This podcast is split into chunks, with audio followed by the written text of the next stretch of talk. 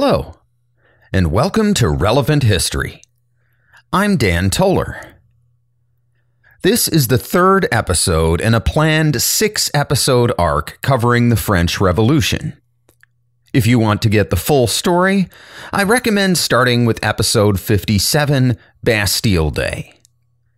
Also, a quick reminder that the Patreon channel is now only $1 a month for a limited time only. You get access to all 24 existing episodes of my video series, Dan's War College, as well as access to the Relevant History Discord server. Again, this is for a limited time only, and eventually I'm going to start charging $5 a month for new episodes, so get in while the offer is still good and see how you like it. Besides which, it's a great way to support the show. And if you don't join the Patreon, just another reminder that the best way to support the show is to share these episodes with your friends. Anyway, let's get going. Last episode, we left off with the flight to Varennes, where King Louis XVI and Marie Antoinette tried and failed to escape revolutionary Paris and establish a base of power with loyal troops near the border with the Dutch Netherlands. Unfortunately for the royal family, they were spotted by a sharp eyed postmaster and hauled back to Paris. If the radicals had their way, this would have been the end of Louis. But the Constituent Assembly still needed a king for their constitutional monarchy and didn't want to risk a succession war, so they cooked up a half baked story that Louis and the royal family were kidnapped by the royalist General Bouillé. This fiction was enough to satisfy most French people, if only because it was a face saving fig leaf. But not everybody is pleased with the Assembly's lie. Many radicals see right through it and begin calling for the complete overthrow of the monarchy. Up until this point, most of the French political debate has been about how much power the king should have in the new constitutional monarchy, with the left arguing for a largely ceremonial role and the right arguing for a more substantial role. But following the flight to Varennes, the Overton window shifts further to the left and calls for small r Republican government enter the political mainstream. These calls intensify on July 15, 1971, when the Constituent Assembly officially announces the fictional story of Louis' kidnapping. To understand what happens next, I'll need to introduce a couple of new characters to our drama. These men are active in Paris's Cordeliers district, a working class district home to thousands of sans culottes, the proletarian Parisians who don't wear fancy silk knee breeches. The Cordeliers district has supplied many of the most radical revolutionaries, including a large number of those who stormed the Bastille. These working class radicals get their marching orders from the bourgeoisie members of the appropriately named Cordeliers Club, the most radical of all Paris's political clubs, which advocates for ideas like universal male suffrage and even direct democracy, meaning rule by popular referendum rather than by representative government. We've already met one member of this club, uh, Camille Desmoulins, the young lawyer who stood on a cafe table and helped instigate the mob that stormed the Bastille. Now I want to talk about two more members of the Cordelier Club who will be even more important going forward. The first of these is Jean Paul Marat, you may remember him from last episode as the one man writer and editor of the radical newspaper Le L'Ami du Peuple, which had called for many protests, including the Women's March on Versailles. Marat is 48 years old in 1791 and has spent most of his life as a physician and scientist. He'd served in the royal court and published groundbreaking studies on electricity and slightly less groundbreaking studies on optics. He had also proven that fire was not, in fact, an element, but instead a different phase of matter that we now call plasma.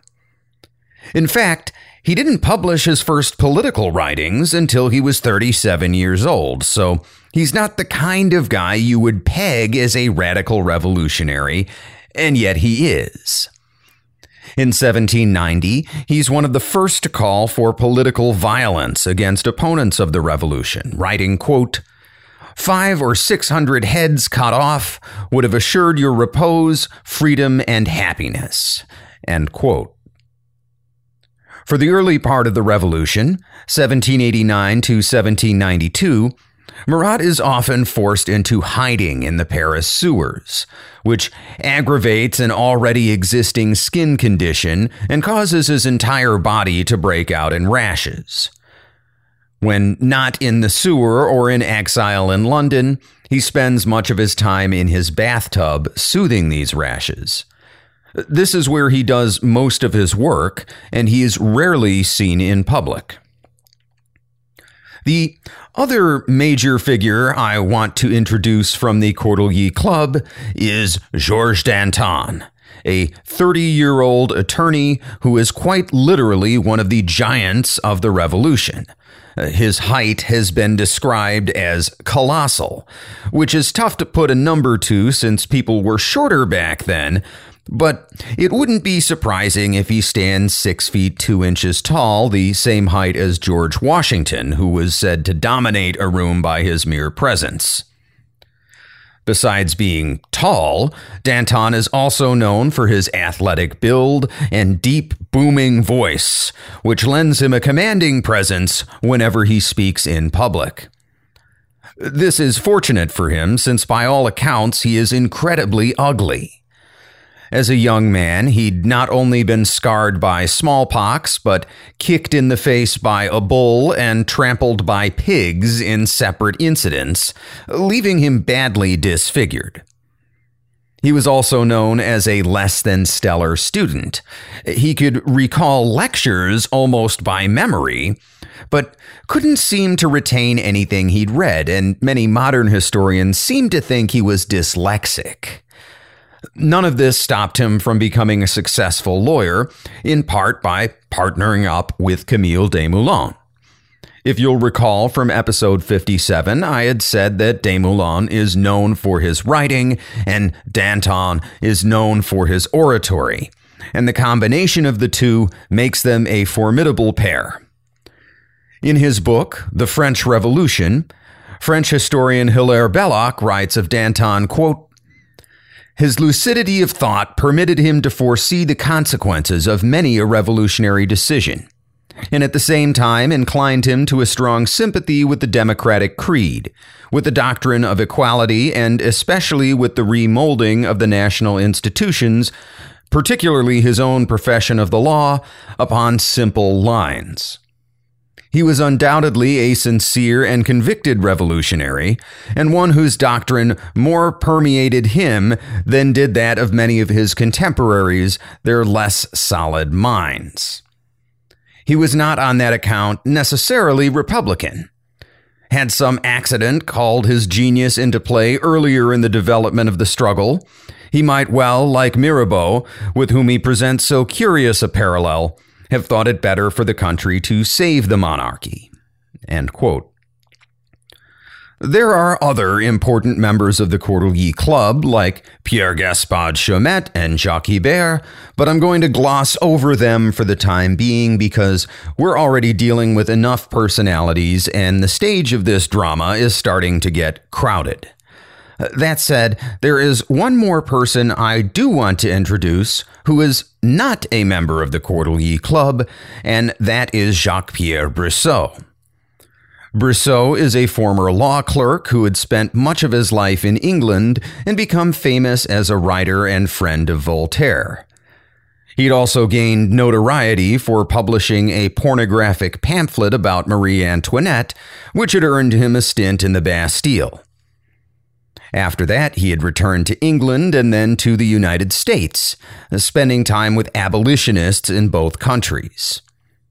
Once again returning to France, Brissot had co founded the Society of the Friends of the Blacks, an abolitionist organization that will become influential during the French Revolution, and he's also a member of the Jacobin Club. Anyway, in the aftermath of the flight to Varennes and the Assembly's transparent lie about a royal kidnapping, the Cordeliers Club calls for a public demonstration in the streets of Paris. Their aim? To depose King Louis and establish a so called national directory a new legislative body elected by all male citizens and superior to the Constituent Assembly. Jacques Pierre Brissot agrees. And on July 16th, he and his friends distribute a petition in the Jacobin Club. The final version is a bit different from the original, but the substance is close enough, so I will read the final version here. Quote The undersigned Frenchmen, members of the sovereign people, considering that in questions concerning the safety of the people, it is their right to express their will in order to enlighten and guide their deputies, that no question has ever arisen more important than the king's desertion, that the decree of 15 July contains no decision concerning Louis XVI, that in obeying this decree, it is necessary to decide promptly the future of this individual, that his conduct must form the basis of this decision, that Louis XVI, having accepted royal functions and sworn to defend the Constitution, has deserted the post entrusted to him, has protested against that very Constitution in a declaration written and signed in his own hand, has attempted by his flight and his orders to paralyze the executive power and to upset the Constitution in complicity with men who are today awaiting trial for such an attempt. That his perjury, his desertion, his protest, not to speak of all the other criminal acts which have preceded, accompanied, and followed them, involve a formal abdication of the constitutional crown entrusted to him, that the National Assembly has so judged in assuming the executive power, suspending the royal authority, and holding him in a state of arrest, that fresh promises from Louis XVI to observe the Constitution cannot offer the nation a sufficient guarantee against a fresh perjury and a new conspiracy, considering finally that it would be as contrary to the majesty of the outraged nation as it would be contrary to its interest to confide the reins of empire to a perjurer, a traitor, and a fugitive, we formally and specifically demand that the Assembly receive the abdication made on 21 June by Louis XVI of the crown which had been delegated to him, and provide for his successor in the constitutional manner and we declare that the undersigned will never recognize Louis XVI as their king unless the majority of the nation express a desire contrary to the present petition. End quote. It's hard to overstate just how radical this petition is. It's a direct attack on the constitutional monarchy that the Constituent Assembly has been working so hard to build. Not only does it call for the king's ouster, but it calls for a referendum to decide the succession, and not just a referendum of property owning active citizens, but of the entire nation. This is too much even for many members of the Jacobin Club, and hundreds of members, including most Jacobin members of the Constituent Assembly, walk out led by Antoine Barnave, another revolutionary who we'll get to in a minute. They go on to form the explicitly constitutional monarchist Feuillant Club. The remaining Jacobins and the members of the Cordeliers Club organize a demonstration the next day, July 17th. The 17th is a Sunday, so all the working people have the day off, and they're supposed to meet at the ruins of the Bastille, then march across Paris to the Champ de Mars, that large parade ground where the Fête de la Fédération had been celebrated just a year before. However, Lafayette is nervous that the protest will result in another mob action, like the storming of the Bastille or the Women's March on Versailles. So he occupies the area around the Bastille with National Guard troops so the people can't congregate. Instead of calling off the protest, everyone simply gathers on the Champ de Mars, which is where they were supposed to end up anyway. By early afternoon, between 20,000 and 50,000 people have gathered, and around 6,000 have signed the petition to depose King Louis. Up until this point, it has been a peaceful protest. But the Champ de Mars is a military parade ground, and while the demonstration is going on, some of Lafayette's aides are crossing the parade ground to go to the military academy. Seeing the National Guard uniforms, some people in the crowd decide to throw rocks at them. This is not a wise move. Now that the protest has turned violent, uh, Paris Mayor Jean Sylvain Bailly declares martial law, announces that the petition to depose King Louis is unconstitutional, and orders the crowd to disperse. Lafayette then rides up at the head of his National Guardsmen to restore order.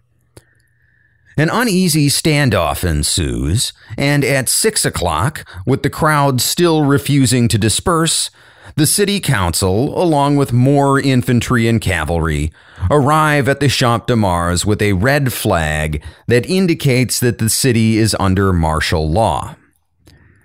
By now, Lafayette has also set up a pair of cannons, and he stands beside the sergeant carrying the red flag, which makes the message clear disperse or be dispersed. The organizers of the demonstration try to get everybody to go home, but are drowned out by the noise of the crowd. Once again, some more belligerent protesters decide that now is a good time to throw rocks at the National Guard, and the soldiers open fire on the crowd.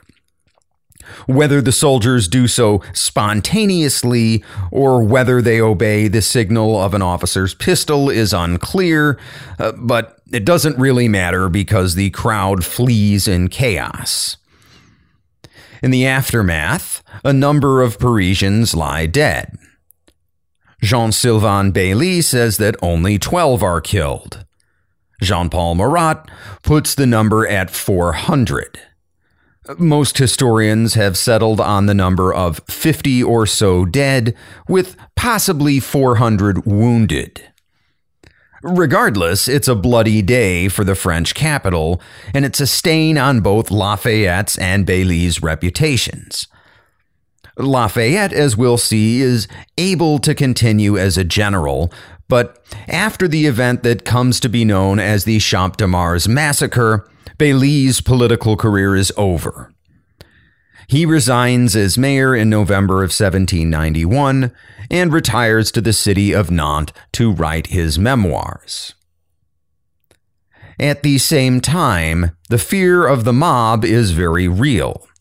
And the events of July 17, 1791 lead to a crackdown on radical organizations.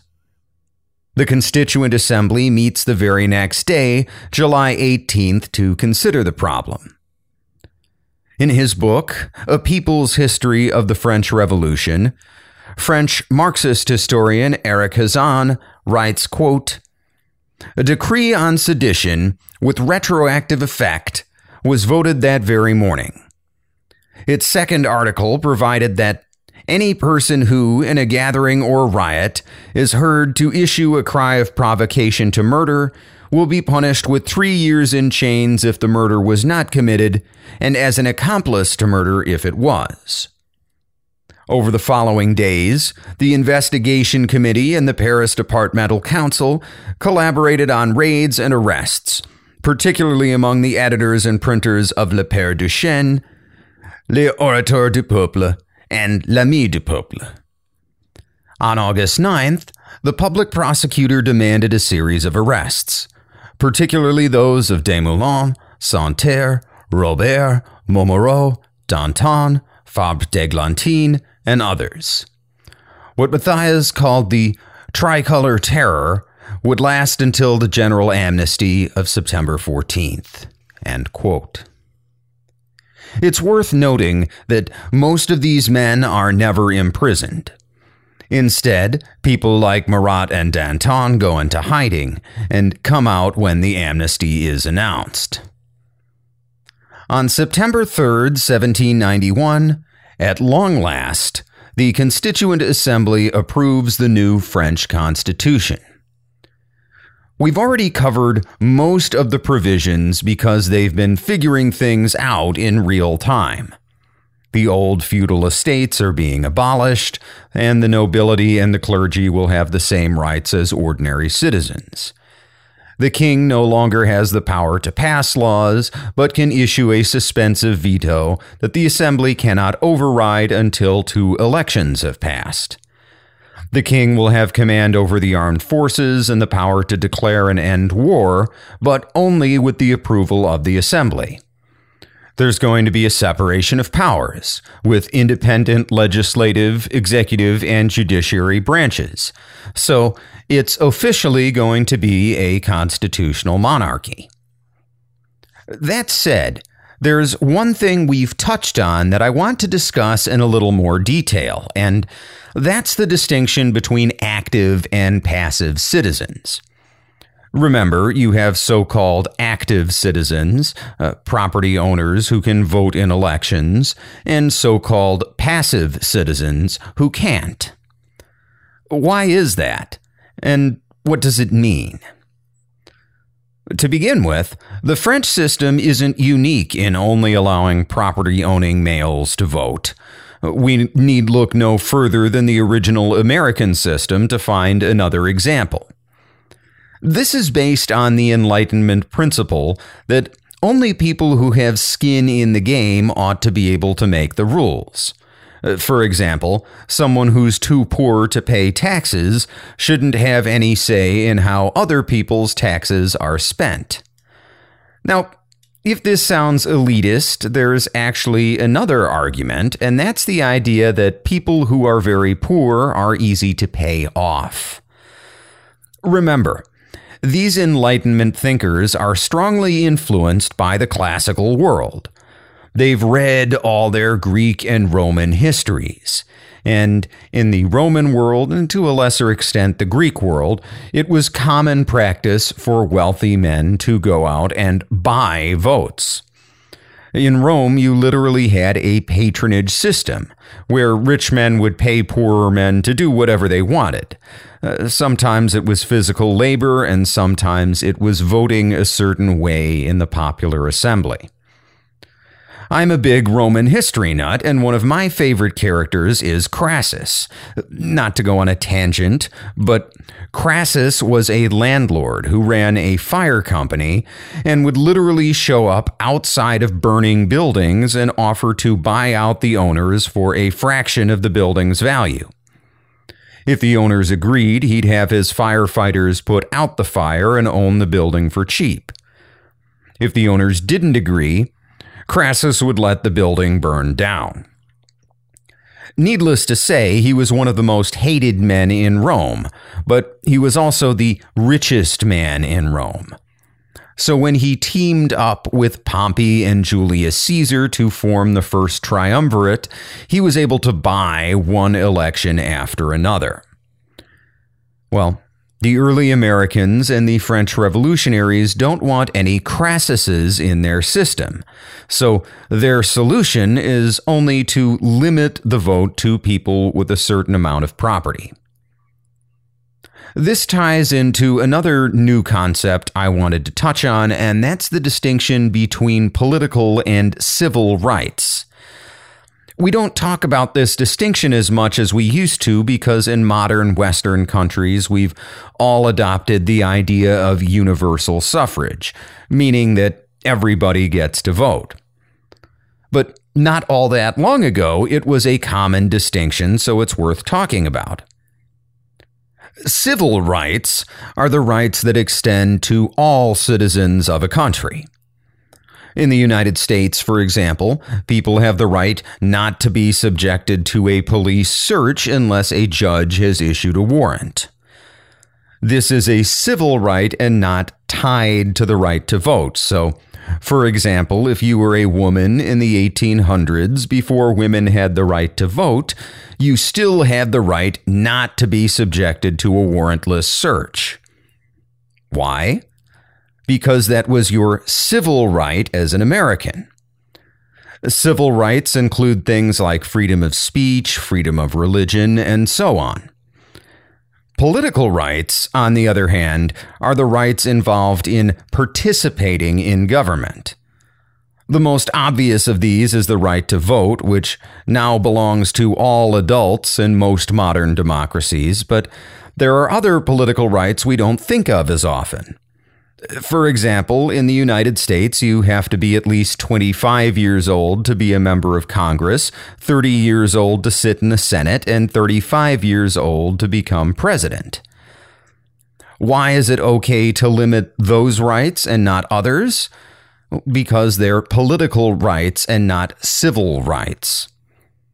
Well, the French revolutionaries are drawing a similar distinction all citizens are going to have certain unalienable civil rights, but only active citizens are going to have political rights. As soon as the Constitution is approved, the next step is to hold elections for the new Legislative Assembly, which is going to replace the Constituent Assembly as France's legislative body. Before these elections are held, the Constituent Assembly passes one final motion, which is now known as the Self Denying Ordinance. It's proposed by the liberal lawyer Maximilien Robespierre, who I said I'd introduce later. For now, suffice it to say that he's often called the Incorruptible, and the Self Denying Ordinance is a good example of why. The self denying ordinance says that anyone who serves in the Constituent Assembly is to be ineligible for the first election to the Legislative Assembly. Basically, the point is to show the French people that the Constituent Assembly has written the Constitution for the sake of the public good and not for their own self aggrandizement. Robespierre argues, quote, can you imagine what imposing authority could accrue to your Constitution by the sacrifice, pronounced by you, of the greatest honors to which your fellow citizens could call you? We have neither the right nor the presumption to think that a nation of 25 million people, free and enlightened, is reduced to the inability to find 720 defenders as worthy as ourselves. End quote. The self denying ordinance may be well intentioned, but as we'll see, the members of the new Legislative Assembly are indeed nowhere near as capable as the members of the Constituent Assembly. It's not hard to understand why. After all, the Constituent Assembly consists of everybody's first choice to represent their particular district. The new elections, held in France's 83 new departments, is going to select everybody's second choice. In other words, a bunch of backbenchers. But don't worry. The backbenchers will only be in power for less than a year before events force them to hold yet another round of elections and rectify the situation. The other problem with the self denying ordinance is that the original members of the Constituent Assembly don't just go away. These aren't just France's best and brightest political minds, they're also the most ambitious. So, most of the existing politicians remain in and around Paris as members of the Jacobins or other political clubs, fiercely debating the issues of the day since policy is, as often as not, crafted over a cup of coffee in one of the political clubs, the crop of existing politicians maintains its own aura of influence, and this keeps the newly elected members of the Legislative Assembly from spreading their wings and fulfilling their roles as leaders. Anyway, the new assembly, like the old one, is split into three camps. On the left are the 136 members of the Jacobin and Cordelier clubs. Because the seats on the left side of the assembly are elevated, this group comes to be known as the Montagnards, or the Mountain. In the center are the unaffiliated delegates, 355 members who call themselves the Plain to contrast themselves with the Mountain. Their detractors sometimes call them the Swamp, another mirror image of today's political discourse. On the right are the 264 members of the Feuillants Club, officially known as the Society of the Friends of the Constitution. The Feuillants are exactly what their name implies friends of the Constitution. They're not reactionary monarchists trying to establish the kind of absolutism that Cardinal Richelieu had dreamed of. They are conservatives in the fullest sense of the word, meaning that they want to conserve the current order, which is the constitutional monarchy. This means pushing back both against the left wing Jacobins and the radical right, who do have some representatives in the Plain. To understand the Feuillants, one need look no further than their leader, Antoine Barnave. Barnave is a Protestant and political moderate who had served briefly as the president of the Constituent Assembly, so he's not eligible to serve in the Legislative Assembly. But he's still the most influential thinker in the Feuillants Club, so now it's Barnave who will try to lead the largest faction of the revolutionary government. In his book Citizens, a chronicle of the French Revolution, British historian Simon Schama writes, quote, Barnave assumed leadership of those who had an interest in making the constitutional monarchy operational. He was supported by those who had been his closest associates in the old Jacobins, Duport, Le Chapelier, and the Lameths, who now dominated the Feuillants. They all shared the general view that the new France would not survive repeated physical intimidation from the Paris sections, unrestrained polemics from the clubs and the press, and most important of all, the democratization of discipline in the army and navy. At the same time, they believed it necessary to protect the state from any kind of counter revolutionary plots or armed incursions. The wave of strikes and labor riots in the spring had also convinced them that the modernization project of the revolution, a liberal economic order, would also require protection against the social collectivism of revolutionary artisans and their advocates in the Cordelier. Barnave's strategy in dealing with these challenges was carefully worked out. Having brushed off the threat of republicanism after Varennes, he negotiated secretly with the Queen, whom he expected to be sufficiently grateful to listen attentively to his advice. He counseled her to forswear, forever and in good faith, any kind of flirtation with armed counter revolution, to make sure her brother the emperor withdrew support from the emigres, and to have the king persuade his brothers to return to France. In return for this, he was prepared to work for the revision of the Constitution so that it would strengthen the role of the royal executive. And throughout August and September, a lively and regular correspondence flew back and forth between Barnave and Marie Antoinette. The Constitution, the Queen had written, is a tissue of impracticable absurdities. No, no, he had protested. It is très monarchique and if only the king and queen would try to establish confidence and make themselves loved, all of France's troubles would be over. No prince of Europe would be more solidly seated on his throne than the king of France. End quote. Barnave is wrong, though. Much like in the Constituent Assembly, the outnumbered but well organized left is going to run circles around the less organized right in the Legislative Assembly. This invigorated left is led by a group known as the Girondins, named after the department of Gironde in southwestern France, and it includes a number of eloquent speakers. Perhaps the most eloquent is Jacques Pierre Brissot, the member of the Cordeliers Club we talked about who wrote the petition to depose Louis XVI. Brissot and other Girondins managed to push through two controversial measures in the fall of 1791. The first of these measures is targeted against the emigres, and it passes on October 31st.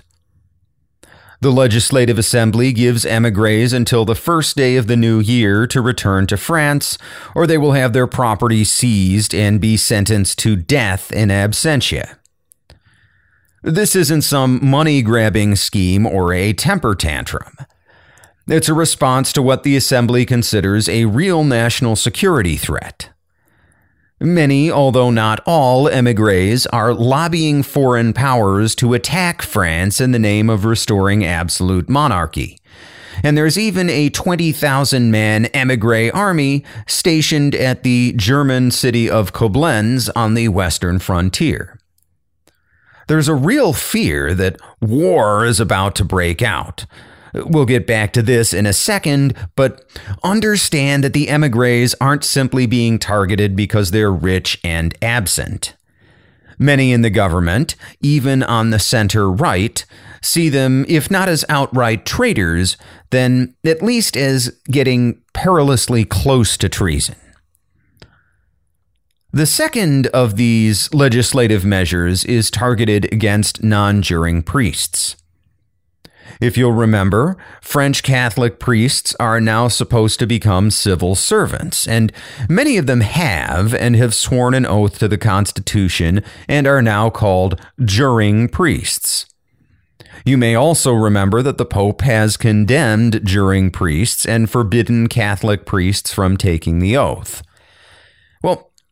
At this time, the Pope still owns a fairly sizable region called Avignon in southeastern France, and there's a lot of civil unrest in that general area, with people refusing to accept juring priests and even taking up arms to protect non juring priests.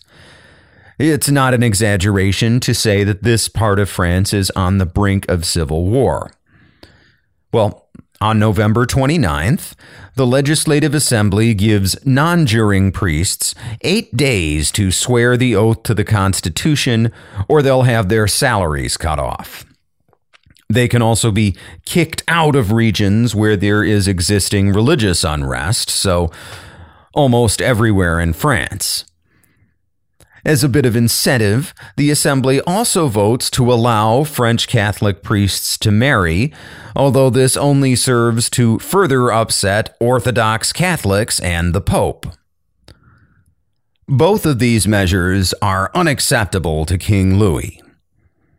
In September of 1791, he'd reluctantly accepted the forced reunification of Avignon with the rest of France. Uh, some might call this an act of war against the Pope, but seizing emigre lands runs contrary to the right to private property. And banning non juring priests is an affront to conservative Catholics who make up the bulk of the French rural population. So Louis exercises his suspensive veto, putting both of these laws in limbo and setting off another string of riots in major cities. With the king's veto of the laws against emigres and non juring priests, the tension between the French left and the French right has never been more intense. It seems as if the country is about to tear itself in two. But there's one thing everybody seems to agree on war. So far, we've talked about war as a threat to France from the outside, something the other European monarchies have toyed with as a way of putting down the revolution. Although so far nothing has come of it. But why would anybody inside France want war? And why in the world would just about everybody inside France want war? Louis and Marie Antoinette want war because they hope to be restored to power. The best thing for Louis right now would be for the revolutionary government to go to war, lose, and have to negotiate a return to the pre war monarchy. The center right wants war because it will legitimize the revolutionary government and unite them all as French patriots. Lafayette, in particular, has his eye set on leading troops into battle once more, like he did during the American Revolution. He even dreams of following the footsteps of his adoptive father, George Washington, and serving his country as commander in chief. The Girondins on the left want war because they sense a foreign threat to the revolutionary government. If there is indeed a threat, Better to fight now on their terms than to wait for the Austrians or Prussians or both to fully prepare and attack in their own good time. As for the great bulk of people in the center, well, they want war because war will lead to a return to normalcy. The emigres have taken with them much of the nation's wealth and, with it, their employment opportunities. The sooner France can get this war over with, the sooner the emigres will either return home or disappear for good and allow a new upper class to develop. And an upper class means customers and employers for the people. Besides which, this is still the age of professional armies, and fighting is for professional soldiers. Few are envisioning the mass conscription and death that's right around the corner. One of the few anti war voices in France is that of Robespierre, the incorruptible. In a December 18th speech to the Jacobin Club, he says, quote, War is always the first wish of a powerful government which wants to become still more powerful. It is in war that the executive power deploys the most fearful energy and exercises a sort of dictatorship which can only frighten our emerging liberties. It is in war that the people forget those principles which are most directly concerned with civil and political rights, and think only of events abroad that they turn their attention from their political representatives and their magistrates and instead pin all their interest and all their hopes on their generals and their ministers. It is during war that a habit of passive obedience and an all too natural enthusiasm for successful military leaders transforms the soldiers of the nation into the soldiers of the king or of his generals. Thus, the leaders of the armies become the arbiters of the fate of their country and swing the balance of power in favor of the faction that they have decided to support. If they are Caesars or Cromwells, they seize power themselves. As some of you may know, Robespierre is, in some sense, foreshadowing his own role in the revolution, but for now he stands far from the seat of power, and Jacques Pierre Brissot speaks for the Jacobins in the assembly, and Brissot says there is to be war. So does King Louis, who gives a speech to the Legislative Assembly in December, calls for war against any country who harbors French emigres, and receives rapturous applause. Little do the members of the assembly know that, in private, Louis is writing letters to those emigres and the crowned heads of Europe, asking them to attack the revolutionary government and restore him to power. To understand why the French people are accepting all this war talk, we need to jump back in time a little bit to August 27, 1791, in the final days of the Constituent Assembly. That day, Marie Antoinette's brother, Austrian Emperor Leopold II, along with King Frederick William II of Prussia, release a document called the Declaration of Pillnitz. It's not very strongly worded, and since it's pretty short, I'll just read it. Quote Their Majesties, the Emperor and the King of Prussia, having heard the wishes and representatives of Monsieur the Count of Artois, jointly declared that they view the situation in which the King of France currently finds himself as a subject of common interest for all of Europe's sovereigns. They hope that this interest cannot fail to be recognized by the powers from whom assistance is being requested. Consequently, jointly with their respective majesties, they will use the most efficient means in relation to their strengths to place the King of France in a position to be totally free to consolidate the bases of a monarchical government that shall be as amenable to the rights of sovereigns as it is to the well being of the French nation. In this case, then, their said majesties, the Emperor and the King of Prussia, are resolved to act quickly, in mutual agreement, and with the forces necessary to achieve the proposed and common goal. Meanwhile, they shall issue their troops the necessary orders to prepare them for action. End quote. So, nobody is declaring war on France. They're just maneuvering their troops defensively and stating that they're willing to take offensive action if all the other crowned heads of Europe join in an event that seems incredibly unlikely to anyone who's studied European history. But this mild mannered threat is enough to encourage everyone in France to talk about war. And then for the government to seize Avignon from the Pope.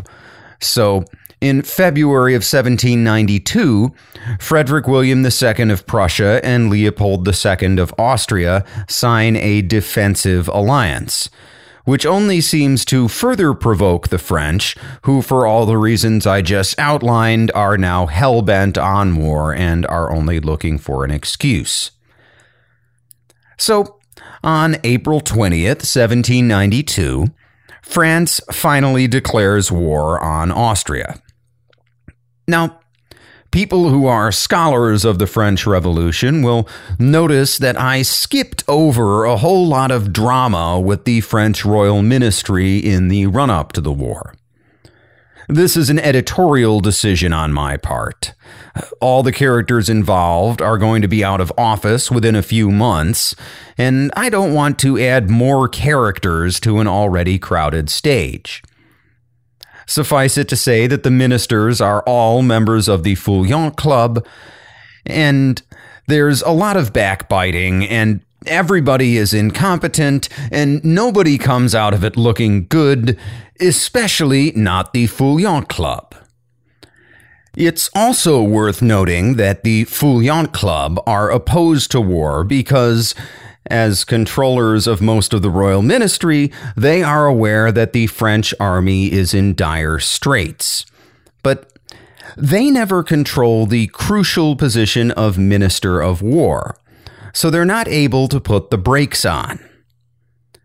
Neither is anyone in Austria because Leopold II dies on March 1, 1792, and is replaced by his son, Francis II, Marie Antoinette's nephew.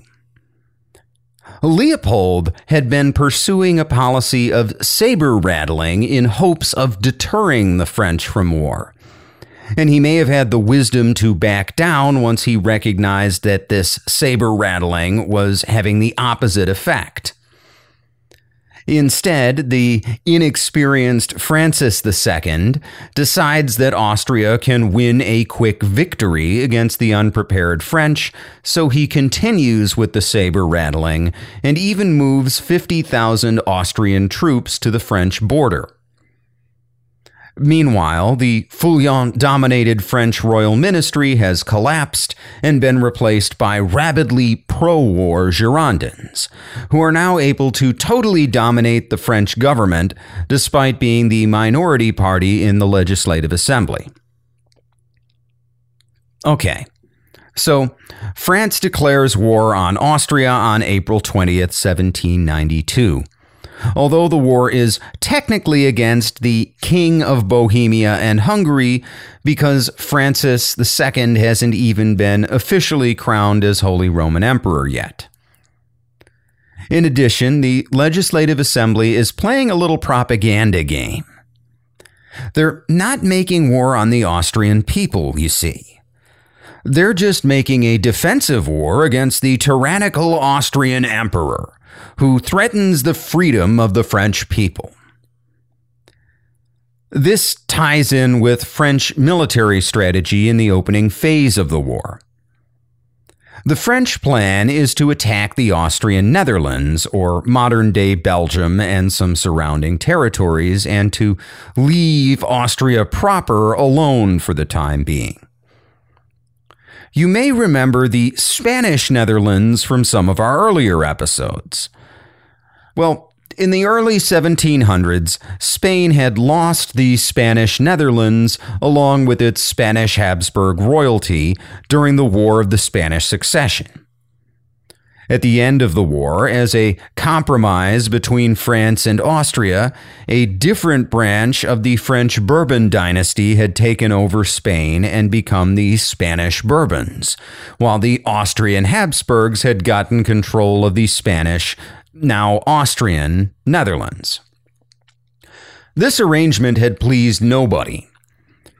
The French still had to deal with Habsburg territories directly on their northern border as well as to their east, and the Austrian Habsburgs, rulers of a land based Central European power, had gotten control over this maritime territory on the English Channel. Since 1715, the Austrians have been trying to use the Austrian Netherlands as a bargaining chip in pretty much every peace treaty and political negotiation, and they've been trying instead to use it to get control of Bavaria in southern Germany and well, consolidate control closer to home. But nobody else seems to want the Austrian Netherlands, so the Habsburgs have kept it so far. Meanwhile, the residents of the Austrian Netherlands have constantly revolted against the Habsburgs. So the French think that the Austrian Netherlands just need a dose of liberté and that the people will rise up to greet an invading army and overthrow their Austrian overlords. The idea is to win a quick war and then use the Austrian Netherlands as leverage to get Francis II to back down and stop supporting the emigres. This is a miscalculation. See, the residents of the Austrian Netherlands do not, in fact, want liberté. The unrest in that area has been caused by conservative Catholic nobles who are displeased at the liberal Enlightenment reforms the Habsburgs have been making in their territories. So instead of the quick victory that they're hoping for, the French revolutionary government is about to spark off a long war. Thanks to the Austrian defensive treaty with Prussia, the Prussians will get dragged in almost immediately, and various other European countries will join later on in what becomes known as the War of the First Coalition. This war will last for most of the rest of the revolutionary period, although it will be followed during the Napoleonic era by the War of the Second Coalition, the War of the Third Coalition, and so on and so forth up through the War of the Seventh Coalition and the Battle of Waterloo. But all that comes later. For now, the French prepare a three pronged invasion. The northernmost army will be commanded by General Rochambeau, who had commanded French forces in the decisive Yorktown campaign of the American Revolution. The center army will be commanded by none other than our friend the Marquis de Lafayette. And the southernmost army will be commanded, somewhat ironically, by a German general, Count Nicholas Luckner. The beginning of this invasion goes about as poorly as possible. Remember the Nancy affair, where underpaid French troops had mutinied against their commanders? Remember how something like half of the entire French officer corps has emigrated to surrounding countries? Yeah. Underpaid troops with officers who were either absent or new inexperienced replacements are not going to perform well under fire. Not only that, but the French army is currently being restructured, and many of the line soldiers are raw recruits, so you have a recipe for disaster. And on April 29, 1792, when an advance force of 5,000 French soldiers crossed the frontier near the city of Marcoing, the leading cavalry element comes under Austrian artillery fire. The Austrian fire is inaccurate and none of the men are killed but the cavalry turns around and runs anyway. They run right into the infantry who have been following behind, and the infantry also turn and run. The commanding officer, Brigadier General Theobald Dillon, takes shelter in a peasant's house, but he takes off his officer's coat. So the peasant, who has been warned about Austrian spies, reports Dillon to some nearby soldiers who take him to the city of Lille and lynch him. Following this and other embarrassing failures, Lafayette holds his own troops back. So does Rochambeau, and the entire French attack stalls. The only thing that saves the revolutionary government is the fact that the Austrians and Prussians are woefully unprepared. While Austria has troops in position, the government is still transitioning to the new rule of Francis II, and both Austria and Prussia are distracted by the Russians, who are once again gobbling up Polish territory in what will become known as the Second Partition of Poland. So the war stalls out for a couple of months, which gives the French some much needed breathing room to get their house in order and put together some half disciplined forces. Had the Austrians and Prussians been prepared to press the offensive, the French Revolution might have ended in the spring of 1792. In the midst of all this, the French are at each other's throats more than anybody else's. The right blames the left for its revolutionary excesses that have driven out much of the officer corps and encouraged soldiers to mutiny. The left blames the right for defeatism and for having one shoe in the enemy's camp. Both sides have their points. The idea that revolutionary policies have created the emigre problem isn't even controversial. It's an undisputed fact.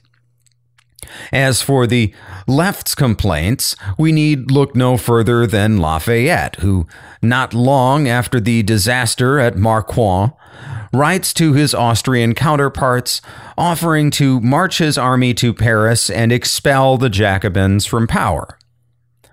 If Lafayette, the pro revolutionary center right politician, is ready to partake in civil war, it goes without saying that there are French monarchist elements chomping at the bit to side with the Austrians and restore King Louis to full power. The Legislative Assembly throws more fuel on this fire by making three new demands. First, on May 27, 1792, it passes a law calling for the deportation of non juring priests, whom it accuses of preaching against the revolution. Then, on May 29th, it calls for the abolition of the king's 1,800 man Constitutional Guard, which protects the royal palace, but is made up mostly of aristocrats who have openly celebrated the army's failures. Finally, on June 8th, the assembly orders the creation of a 20,000 man volunteer force of provincial soldiers known as Federes to protect Paris in the event of an Austrian breakthrough. Louis agrees to the abolition of his constitutional guard, but once again uses his veto pen to strike down the measures deporting non juring priests and creating an army of Federes. At the same time, Louis decides to fire his Girondin ministers and replace them with more feuillants. Keep in mind that even if the ministers were supposed to represent the will of the electorate, which they're not because the executive and legislative branches are separate, but even if they were, this new Feuillant ministry would still be closer to the makeup of the assembly than a bunch of Girondin ministers. But the Girondins and other Jacobins are able to spin this as an attempt by Louis to side with the Austrians and against the revolution and the centrist delegates once again side with the left. So, when the new war minister, a guy named Dumouriez, goes to the assembly and gives a speech that accurately describes the poor state of the army, instead of listening to him, the assembly boos him off the podium. Dumouriez then goes to Louis and advises that Louis withdraw his vetoes of the law against non juring priests in the creation of federes, but Louis refuses, fires him, and sends him to the Northern Front to serve as a general. When he hears of this on June 18th, Lafayette writes an angry letter to the king, criticizing pretty much everybody in the government. He calls Dumouriez, quote, a worthy product of his club, all of whose calculations are false, his promises vain, his information deceptive or frivolous, his counsels perfidious or contradictory, end quote. But Lafayette saves his largest broadside for the Jacobins in the assembly, only he calls them Jacobites. Quote, can you conceal from yourself that one faction, and not to beat about the bush, the Jacobite faction, is the cause of all this disorder? Their very actions accuse them. Organized as a realm of their own in their metropolis and its affiliations, blindly directed by certain ambitious leaders, this sect forms a distinct corporation within the French people, whose powers it usurps subjugating their representatives and their mandatories.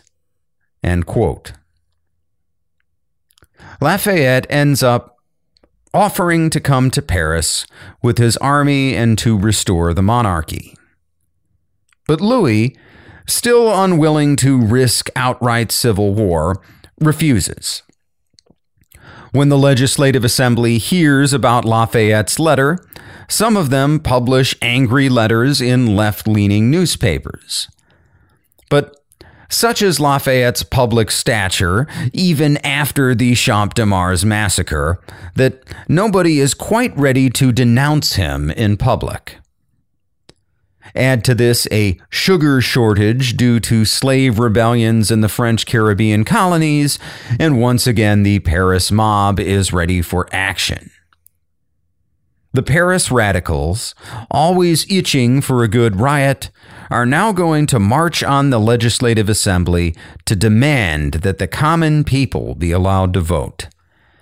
In fact, they go further, demanding not just a vote for the poor sans culotte, but that the active citizen passive citizen dichotomy be reversed.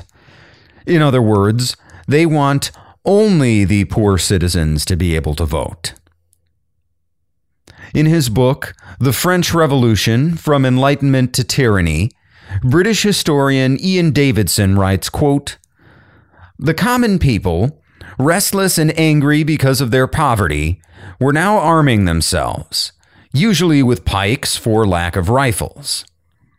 Because of its prevalence, the pike became the symbol of popular protest. As Robespierre said, this weapon is in a sense sacred. All of this meant that the situation was now ripe for a violent denouement, a day of crowd action, or what the French call une journée, the first of which was set for June 20th, 1792. As so often with the big crowd events of the Revolution, the question of who planned or led it remains something of a mystery. Albert Mathiez, the noted Marxist historian of the Revolution, says the Girondins started it. But Francois Furet says it was obscure local figures who were then led in action by Antoine Santerre, a rich and popular brewer of the Saint Antoine Quarter. In any event, it seems clear that there had been preparations in the Jacobin Club for a big demonstration at least a week before, and probably well before that, and that Robespierre was part of this planning talk. By June 16th, everyone was discussing June 20th as the now expected date for the demonstration. The Directoire of the Department of Paris, which had overall responsibility for the region and whose members included Talleyrand, wanted to prevent it. But Pétion, the new mayor of Paris, knowing that it could not be averted, simply wanted to contain it by calling up the whole of the Garde Nationale and getting them to march alongside the demonstrators. The popular momentum towards the demonstration was unstoppable but now most of the Jacobins were firmly opposed to it. Robespierre, says Michelet, far from taking part, was entirely hostile. He did not like these big events. Carefully turned out, bewigged and powdered, he would not have risked these rough houses, nor even in the crude society of a riot, for the safety of his person. The demonstration duly happened on June 20th. It was meant to be in commemoration of the tennis court oath of 1789, but it seems to have been pretty disorganized. Perhaps 10,000 men assembled outside Les Menages, the meeting chamber of the General Assembly. They were organized by section and led by Santerre, Legendre, Fournier, Saint Huruge, and Jean Francois Varlet. They demanded to be received by the National Assembly to present a petition. The National Assembly agreed to receive only a small number of them, a delegation. The demonstrators then demanded the right to hold a parade through Les Menages. Reluctantly, the parliamentarians submitted, and it lasted three hours. Many of the demonstrators were drunk. End quote. Following this, the increasingly rowdy crowd turns their attention to the nearby Tuileries Palace, which now only has a handful of guards due to the Assembly's dismissal of the Constitutional Guard. In their book, The Age of Napoleon, The Story of Civilization, Volume 11, American historians Will and Ariel Durant write, quote, An excited crowd of men and women patriots, ruffians, adventurers, fervent followers of Robespierre, Brissot, or Marat, forced their way into the courtyard of the Tuileries, shouting demands and taunts, and insisting on seeing Monsieur et Madame Veto. The king ordered his guards to let a number of them in. Half a hundred came, brandishing their varied weapons. Louis took his stand behind a table and heard their petitions to withdraw his vetoes. He answered that these were hardly the fit place and circumstances for considering such complex matters. For three hours, he listened to arguments, pleas, and threats. One rebel shouted, I demand the sanction of the decree against the priests. Either the sanction or you shall die. Another pointed his sword at Louis, who remained apparently unmoved. Someone offered him a red cap. He put it gaily on his head. The invaders shouted, Vive la nation! Vive la liberté! And finally, Vive le roi! The petitioners left and reported that they had given the king a good scare, The crowd, disaffected but tired, melted back into the city. The decree against the non juring clergy was enforced despite the veto, but the assembly, anxious to disassociate itself from the populace, gave the king an enthusiastic reception when, at its invitation, he came to accept its pledge of continued loyalty. The radicals did not relish this ceremonious reconciliation of the bourgeoisie with the monarchy. They suspected the sincerity of the king and resented the readiness of the assembly to stop the revolution now that the middle class had consolidated its economic and political gains. Robespierre and Marat were gradually turning the Jacobin Club from its bourgeois sentiments to wider popular sympathies. The proletariat in the industrial cities was moving toward cooperation with the workers of Paris. When the Assembly asked each of the departments to send a detachment of the Federation of National Guards to join in celebrating the third anniversary of the fall of the Bastille, these fédérés were mostly chosen by the city communes and favored radical policies. One particularly rebel regiment, 516 strong, set out from Marseille on July 5th, vowing to depose the king. On their march through France, they sang the new song that Rouget de Lisle had composed, and from them it took the name that he had not intended, the Marseillaise. This song, the Marseillaise, remains the French national anthem to this day. And if you listen to the lyrics, it's actually quite violent. Uh, this is the refrain, quote, Rise up, children of the fatherland, the day of glory has arrived. Against us stands tyranny. Her bloody standard has been raised. Do you hear in the countryside the roar of those ferocious soldiers? They come right into your arms to tear the throats of your sons, your wives. To arms, citizens, form your battalions. Let's march, let's march. Let an impure blood water our furrows. This fits the tone of the rest of the French Revolution quite nicely. Despite the odd riot or lynching and the fact that the country is now at war, it's been a mostly peaceful affair so far. Not anymore. Both Paris and the French countryside have turned into a pressure cooker. Now, with the threat that foreign troops may soon be marching into French territory, the pressure has been cranked up.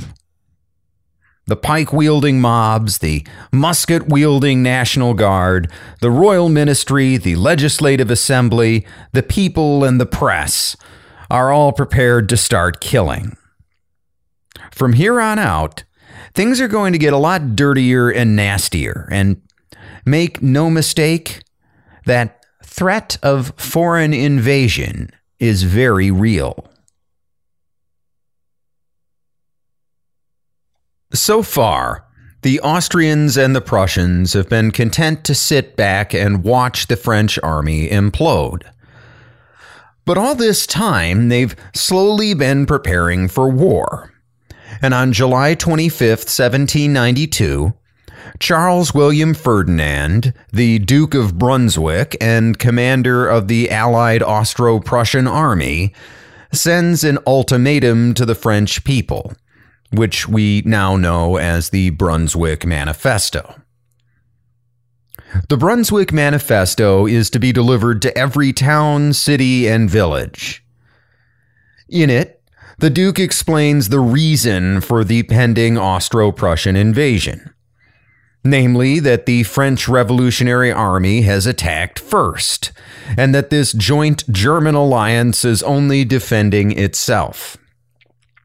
He then goes on to explain that the Austrian and Prussian troops are planning only to restore Louis to full kingship as long as the French people stand aside and let them do their jobs, there will be no looting or killing. But anyone who resists will be treated not just as an enemy, but as a rebel. Their houses will be burned, their property looted, and they themselves may be subject to summary execution. The reason for the Brunswick Manifesto is twofold. First, it's to defang French resistance by letting royalist subjects know that the invasion isn't directed against the French nation. It's directed against the enemies of King Louis. Anyone who's tempted to oppose the invasion out of a sense of patriotism can rest easy. Second, the manifesto is supposed to damage the morale of the already shaken French army. It's one thing to fight for your survival, but, well, troops who know that they are going to be treated well if they just surrender are more likely to surrender. The Austro Prussian invasion might be intended to restore the monarchy, but it has the opposite effect. Even before the Brunswick Manifesto, several individual Paris sections have declared that Louis is an illegitimate king and that they no longer owe him their allegiance. The Assembly has condemned these statements, but they haven't taken any action to quell the mobs that are forming throughout the city. Meanwhile, more and more of those Federe militias are arriving from the countryside, and while the countryside tends to be more conservative than Paris, the Federes themselves are made up of pro revolutionary citizens and more often than not, the more radical type of pro revolutionaries. And the presence of all of these armed radicals exacerbates the already existing situation in Paris, which, remember, is already more radical than the rest of the country. Lafayette makes one last attempt to salvage the situation. In late July, he leaves his troops on the German frontier and returns to Paris, where he gives a speech to the Legislative Assembly warning that the Federes pose a grave danger to the constitutional monarchy. He's greeted with a chorus of boos and of angry delegates demanding why he has abandoned his frontier post. He goes to the Tuileries to see the king, only to be refused entry. Confident in their feuillant ministers and angry that Lafayette has thus far sided with the revolutionaries, Louis and Marie Antoinette will not meet with him. Lafayette then arranges a review of the Paris National Guard, hoping to give a speech and call on them to expel the Federes from Paris. The new mayor, Pétion, gets wind of these plans and cancels the review. With all of his efforts stymied, Lafayette returns to the front. After the overthrow of the monarchy, he will leave France altogether rather than risk the anger of the revolutionary government. He will not return until Napoleon comes to power, and although he will serve in both Napoleon's government and the later government of the Bourbon Restoration and will be recognized as a hero of France, he will never again achieve his old levels of influence. The overthrow of the monarchy will not be long in coming. On the night of August 9, 1792, Representatives from 28 of Paris's 48 sections gather at the Hotel de Ville. These men, including Georges Danton and Camille Desmoulins, overthrow the existing city council or commune and establish their own openly anti monarchist commune. They also summarily execute the commander of the Paris National Guard and replace him with a radical named Antoine Joseph Santerre, the influential brewer who Ian Davidson had mentioned as one of the possible plotters behind the coup. All of this is a prelude to an attack on the monarchy itself, which is set to take place on the morning of August 10th. At around 7 a.m., the Fédérés, the Sans-Culottes mob, and sympathetic National Guard members launch an organized attack against the Tuileries Palace. Again, I can't stress enough that this is a planned assault, not some spontaneous mob action. It's just way too organized, with the people divided into proper brigades, and each brigade given its own assigned route to sweep through Paris, covering both banks of the River Seine to ensure that there are no loyalist soldiers left in place to attack them in the rear. Although, as Ian Davidson says, it's impossible to say for sure who has done the planning. The crowd, or more accurately, the impromptu revolutionary army, closes in on the Tuileries, which is defended by National Guardsmen and around 900 Swiss mercenaries. By 9 o'clock, the National Guardsmen have abandoned their posts and are mingling with the crowd. Louis and the rest of the royal family leave through a back door, surrounded by a handful of Swiss guards to join the National Assembly in the apparent safety of their chambers. The crowd and the Swiss guard are at a standoff at the palace when Louis sends orders for the Swiss to stand down in order to avoid more bloodshed. Some of the Swiss, who are standing on a palace balcony, throw paper musket cartridges down to the people as a sign of peace. But then a French nobleman who is amongst the palace's defenders fires his pistol, and both sides start shooting at each other. The Swiss try to withdraw, but the crowd overwhelms them in their retreat, and by the end of the day, something like 800 people lie dead. The enraged people then ransack the palace, and a number of unarmed royal servants are killed. Some members of the crowd light fire to buildings in the surrounding courtyard, and when Paris firefighters arrive to put out the flames, they are shot at. Other rioters seize the red uniforms of the dead Swiss guardsmen and attach them to their pikes, waving them around like flags. From then on, a red flag will be one of the enduring symbols of the French Revolution. Meanwhile, other members of the crowd, including members of the revolutionary Paris Commune, break into the hall of the Legislative Assembly. A handful of elected representatives are killed in the scuffle. One of the commune's leaders takes the podium and gives the following speech quote, it is the new magistrates of the people who present themselves at your bar. The people have charged us with declaring to you that they invest you anew with their trust. But it has charged us at the same time with declaring to you that they can only recognize, as sole judge of the extraordinary measures to which necessity and resistance to oppression have brought them, the French people, your sovereign and ours, gathered together in their primary assemblies. End quote. In other words, the people of Paris are declaring that they've lost confidence in the Legislative Assembly and they demand a new election, one in which all citizens, both active and passive, will be allowed to vote. The rest of the day is spent in negotiations. The Assembly offers to provisionally suspend King Louis and appoint a new provisional royal ministry to hold executive power until after the elections. The Paris radicals demand Louis's complete removal. In the end, they compromise. Louis is provisionally suspended, but an earlier measure to appoint a tutor for his son is shelved. In the words of one radical, quote, you have pulled down the statues of kings, and now here is a decree for the education of a prince royal.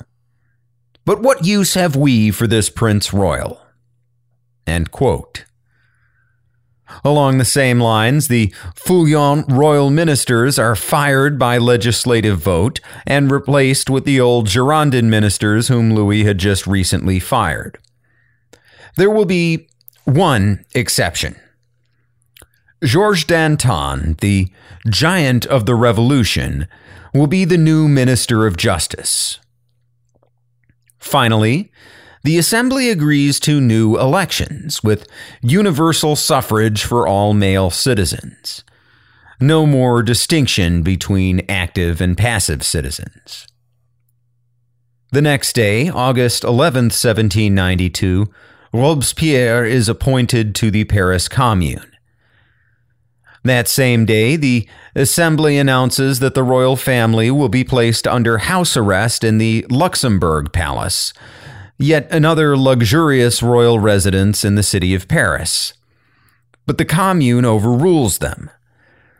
Instead, Louis, Marie Antoinette, and their children are moved to the Temple, an old monastery belonging to the Knights Templar, which has long since been converted into a prison. It goes without saying that none of these acts are legal under the recently approved French Constitution. Ian Davidson writes, quote, The sans-culottes were now in charge. This would not last, but it was a clear sign that the world was changing. And the central fact in this changing world was that the French revolutionaries had crossed the fatal frontier into illegality. For more than three years, the revolution had been managed peacefully and, above all, legally by the bourgeois revolutionaries in the National Assembly. Now the Paris Sans Culottes had thrust them violently aside. From this point on, the central theme of the revolution was an uncompromising power struggle between these two groups. For the rest of the summer of 1792, the revolution advances quickly. In Paris, the new revolutionary commune suspends the freedom of the press and orders the closure of all pro royalist newspapers. In the rest of France, messengers are sent to every municipality to announce the holding of new elections. A new civic oath is also published to be taken by all clergy to reaffirm their loyalty to the revolution. Those who refuse are to be deported to France's South American colony of Guiana.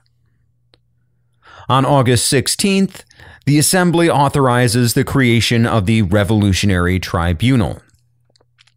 This tribunal will consist of six members, with the authority to try and execute anyone they find guilty of crimes against the revolution.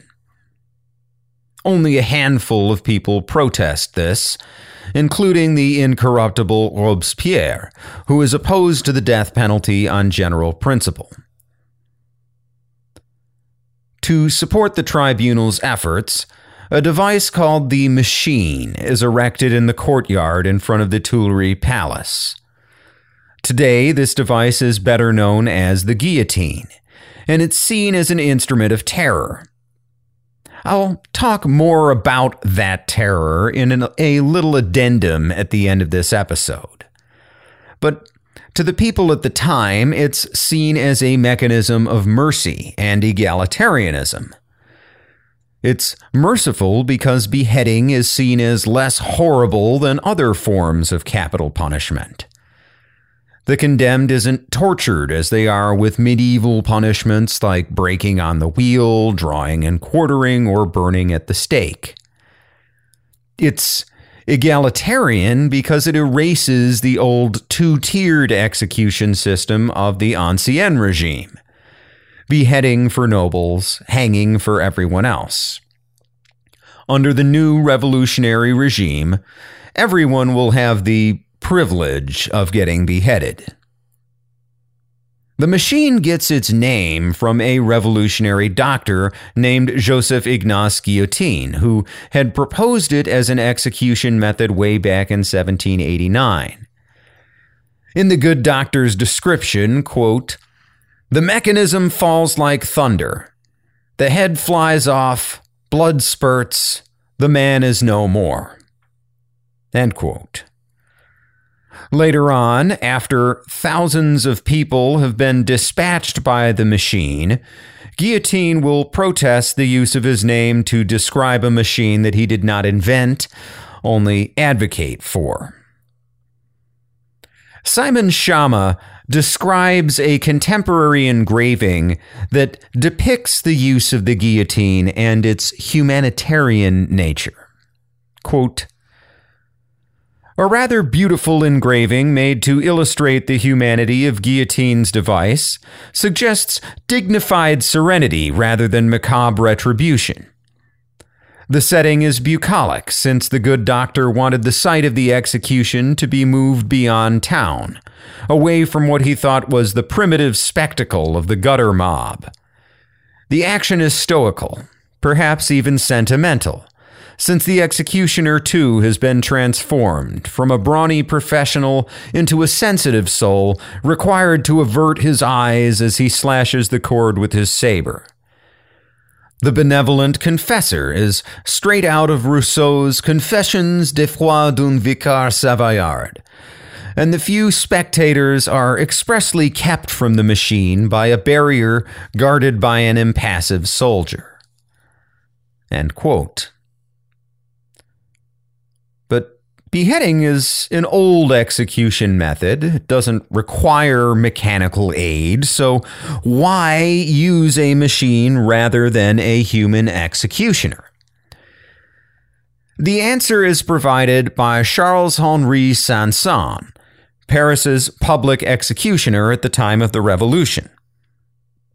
When presented with the idea of beheading all criminals, Sanson is shaken He's used to conducting one or maybe two beheadings at a time, with most executions carried out by hanging.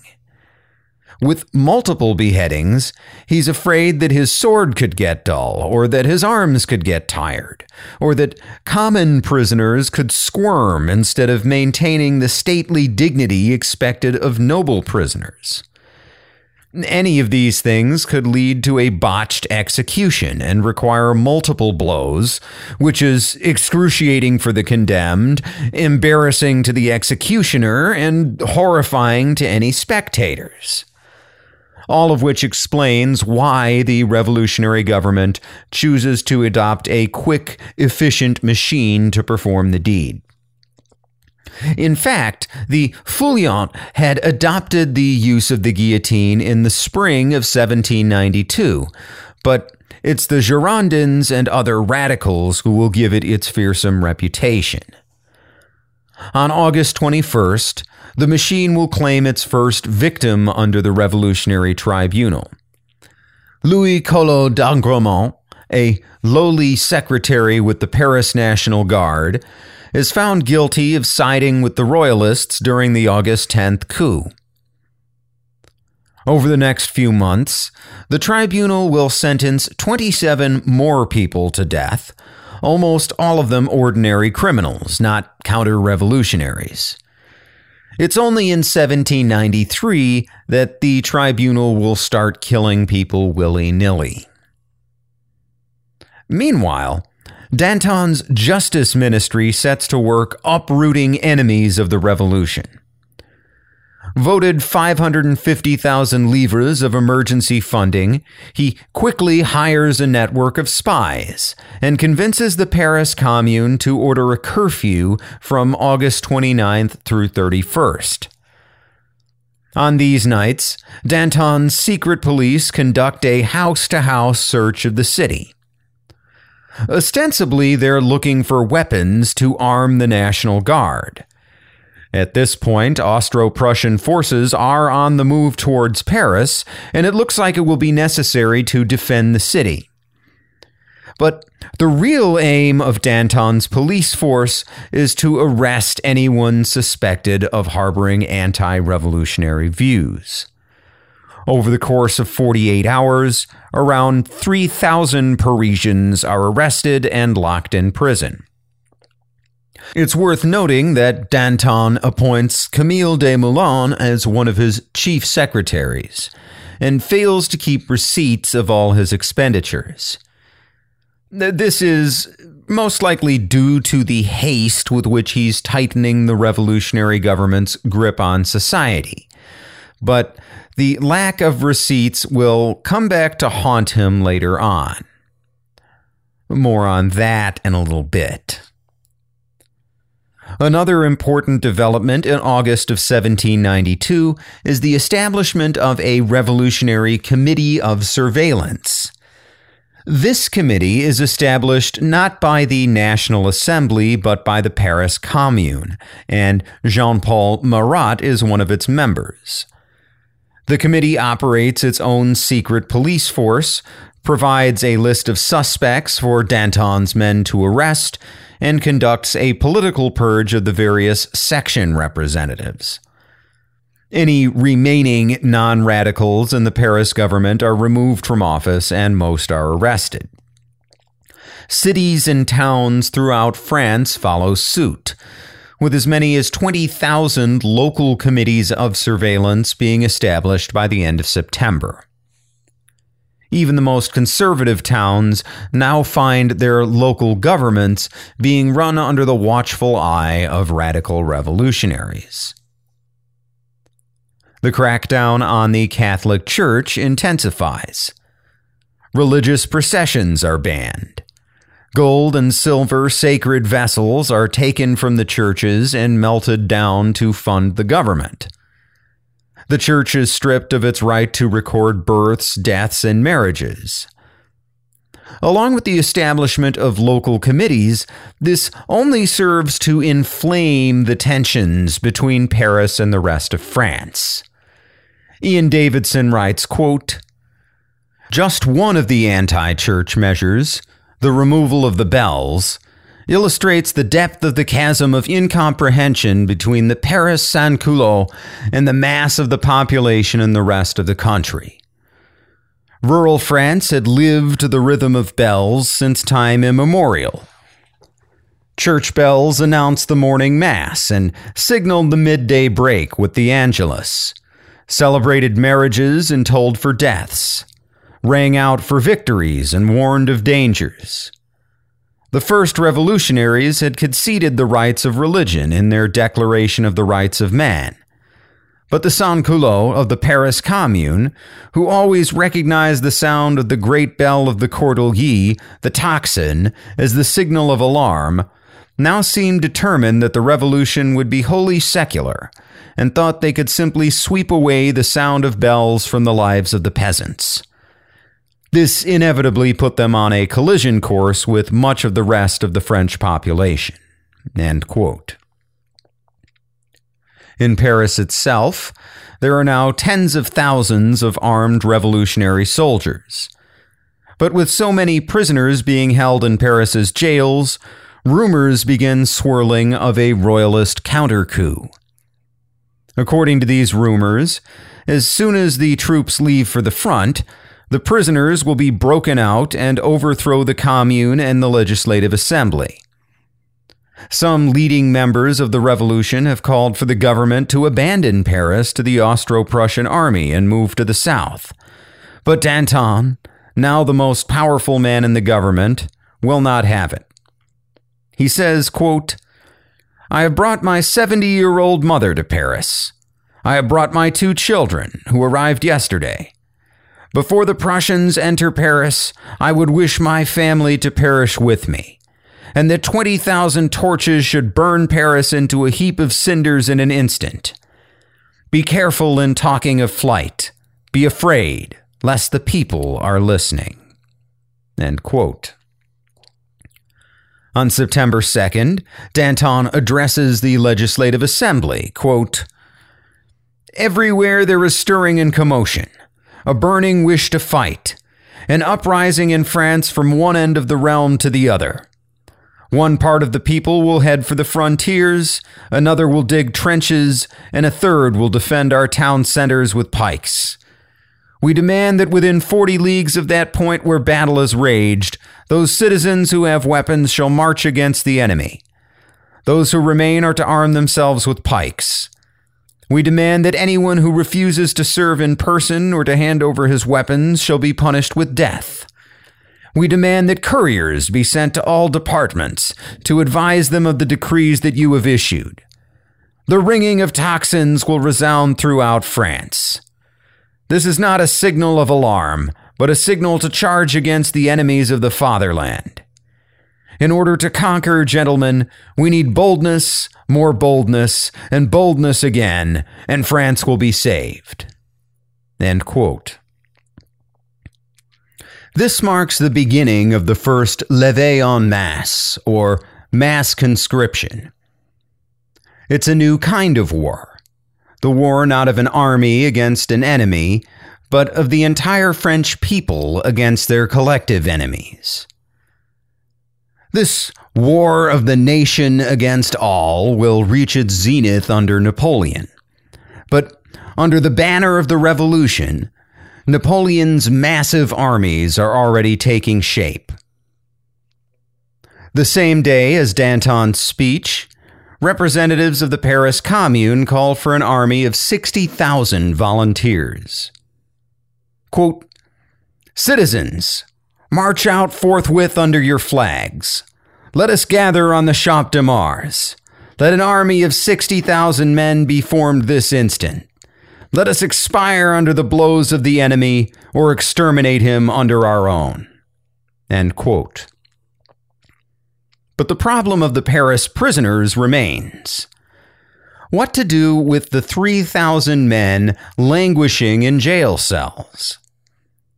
Leaving them behind would seem to be national suicide. But the Paris mob has a solution. On the afternoon of September 2nd, roughly concurrent with the announcement of mass armament, a caravan of six hackney cabs is on its way to the Abbaye prison, carrying 24 non-juring priests. A mob forms around them, and one of the priests lashes out at a rioter with his cane. The people go ballistic and hack the prisoners to death. The impromptu weapons include pikes, clubs, swords, axes, and, in one case, even a carpenter's saw. The mob then makes its way to the Abbaye itself, where they break inside and kill between 50 and 60 Swiss guards who have been held prisoners since the August 10th coup. Another group of citizens goes to the nearby Carmelite convent, where they kill 188 more non juring priests, as well as other prisoners. The Committee on Surveillance tries to get a handle on things by ordering an impromptu court to be set up at the Abbaye.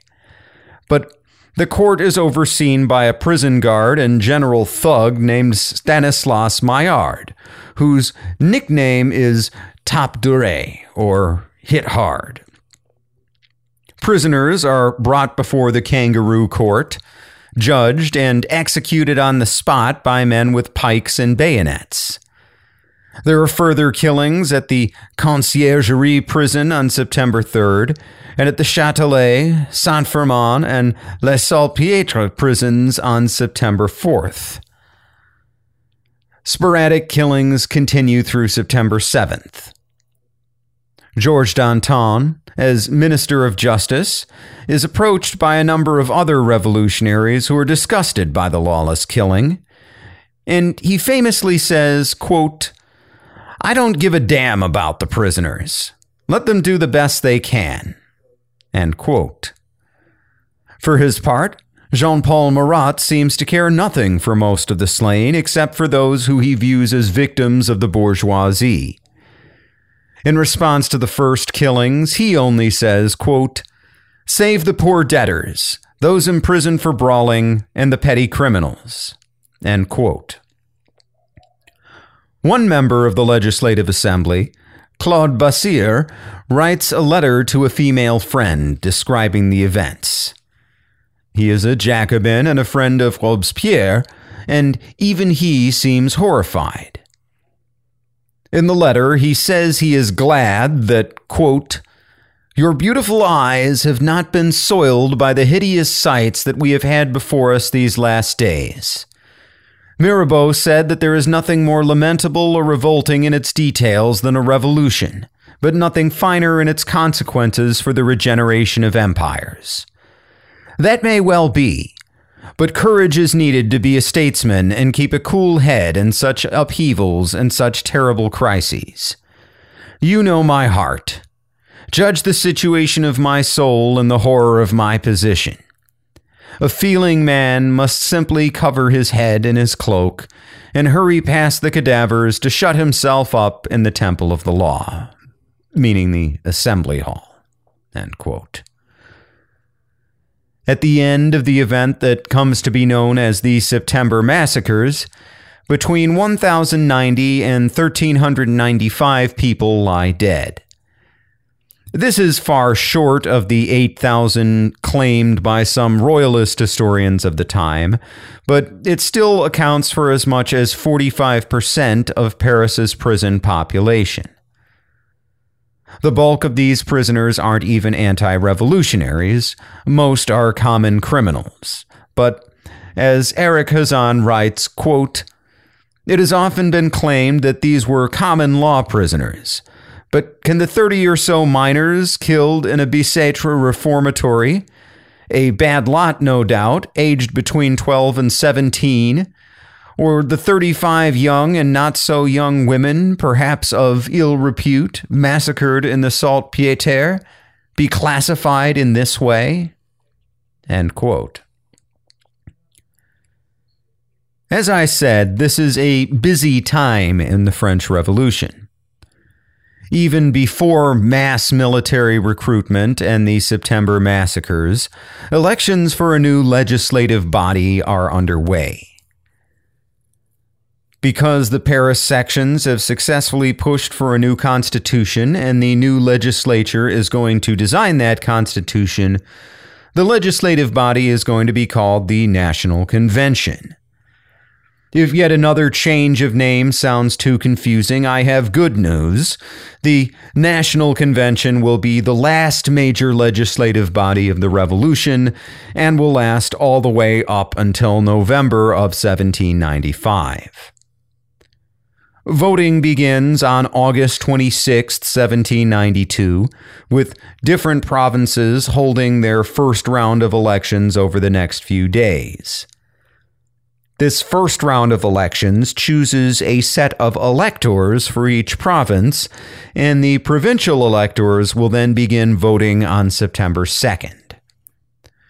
There will be no self denying ordinance, which means all male citizens aged 25 and older will be eligible for office, including current members of the Legislative Assembly.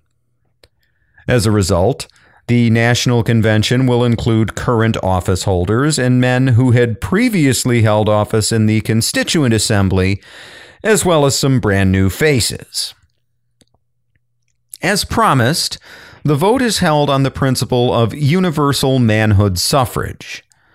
All male citizens aged 21 or older are eligible to vote, except for servants and the unemployed. So, not really universal, but close. Yet, despite this expanded franchise, actual voter participation is dismal. Provincial rates range from 5% to 20% of eligible voters, and the consensus average seems to be just under 12%. The problem is that there's extreme pressure to conform to a certain type of radical politics. Think about it. In Paris, Danton's Justice Ministry thugs are breaking into people's homes and arresting those they deem to be insufficiently on board with the revolution. Things in most provinces aren't much better, so for the most part, people who don't favor radical politics uh, have the good sense to stay home. The Paris elections show a particularly extreme example of voter intimidation. The commune decides that instead of a secret ballot, votes are to be held by verbal acclamation. So, if you want to oppose radical politics, you actually have to stand up in front of everybody and say it. As a result, in a city of 600,000 people, only 525 voters turn out to select Paris's 24 delegates to the National Convention. Then, at the last minute, The polling place is moved from the Archbishop's Palace, a theoretically neutral ground, and the vote is instead taken in the Jacobin Club. Again, this is an extreme example. It's not typical of what's going on in the provinces, but voter intimidation can and does take place throughout the country. Unsurprisingly, the new National Convention is far more radical than any of the bodies that preceded it. The Paris delegation reads like a who's who of the revolutionary far left. Maximilien Robespierre, Georges Danton, Camille Desmoulins, and Jean Paul Marat all earned seats. Jacques Pierre Brissot and most of the other Girondins are re-elected in the provinces, and the Abbé Sieyès returns to take a seat at the table. Barnave and the Feuillants are rendered irrelevant, and the Feuillant party ceases to exist. Of the handful of nobles elected, the most notable is that first prince of the blood we talked about, the Duc d'Orléans, who has taken a new name, Philippe Égalité, as a sign of his dedication to the revolution. Some of the provinces even elect foreigners. The most notable of these is Thomas Paine, who you may remember as the Anglo American author of a pamphlet called Common Sense that helped kicked off the American Revolution. Paine has recently been exiled from Britain for his radical political views and gladly takes his seat in the National Convention. Amusingly, American founding fathers George Washington and Alexander Hamilton are also elected, although both decline the invitation. The new convention is divided primarily between two political camps the Girondins, led by Jacques Pierre Brissot, and the Mountain, led by Maximilien Robespierre. The mountain is so named because its delegates have chosen to sit on a set of risers way up above the left side of the assembly hall.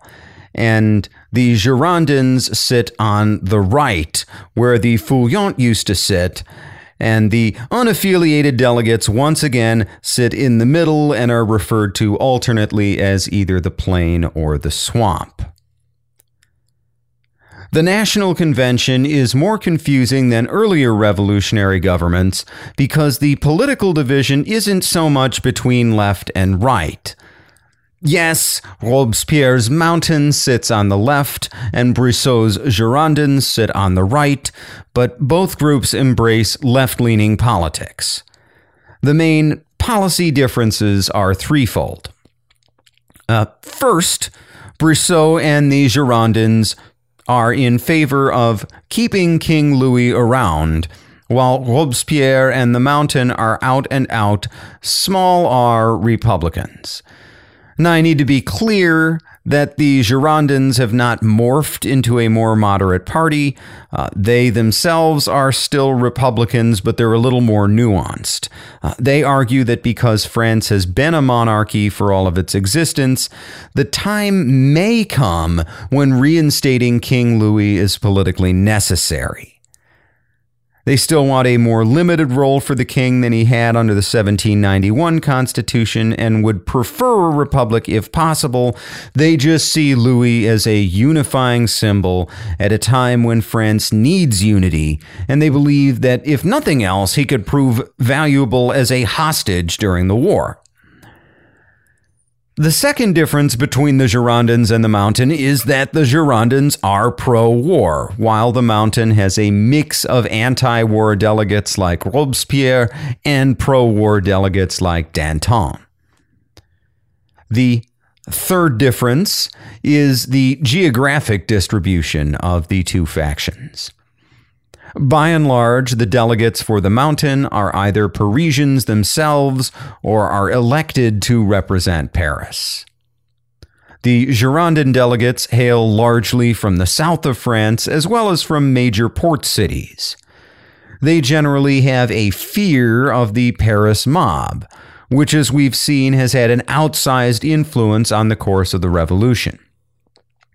The Mountain's delegates are generally pro mob and see in the sans-culottes of Paris a dynamic force that pushes the revolution forward.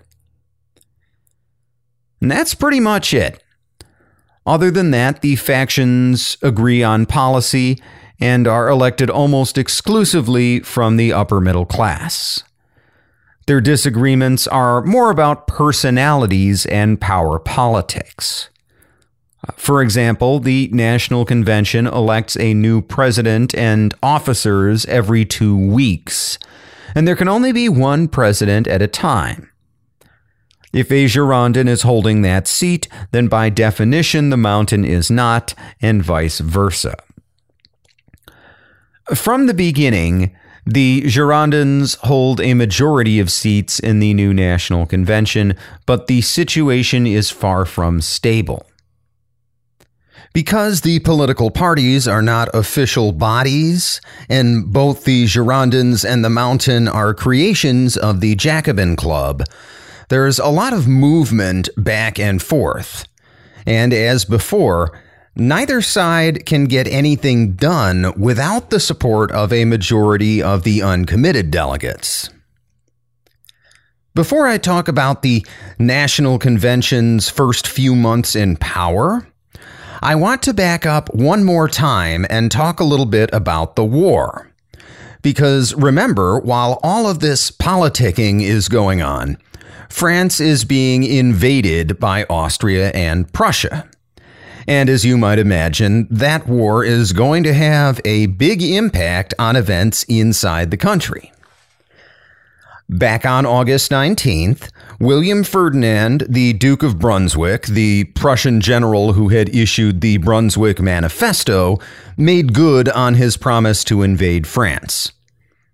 The Prussian army crossed the frontier and a day later besieged the fortress of Longwy along the French border with modern day Luxembourg. The fortress was in poor condition before the attack and surrendered on August 23rd after a three day bombardment. Six days later, on August 29th, Brunswick's 40,000 man army surrounded the fortress of Verdun, the last major French stronghold between the Prussian army and the city of Paris. The defenses at Verdun were in much better physical condition than those at Longwy, but the 4,000 defenders hardly had any food stored up. The garrison commander, Colonel Nicholas Beaurepaire, wanted to hold out for as long as possible, but his officers outvoted him. Beaurepaire then either shot himself or was murdered by his officers, it's unclear which, and Verdun surrendered on September 2nd. This is the same day that Danton called for a massive army of the French people and the September massacres began. But it's important to note that word of Verdun's fall would not reach Paris until a few days later. Uh, even so, it's easy to understand why the Parisians would already have been panicking. The fall of Verdun leaves the Prussian army just 150 miles from Paris.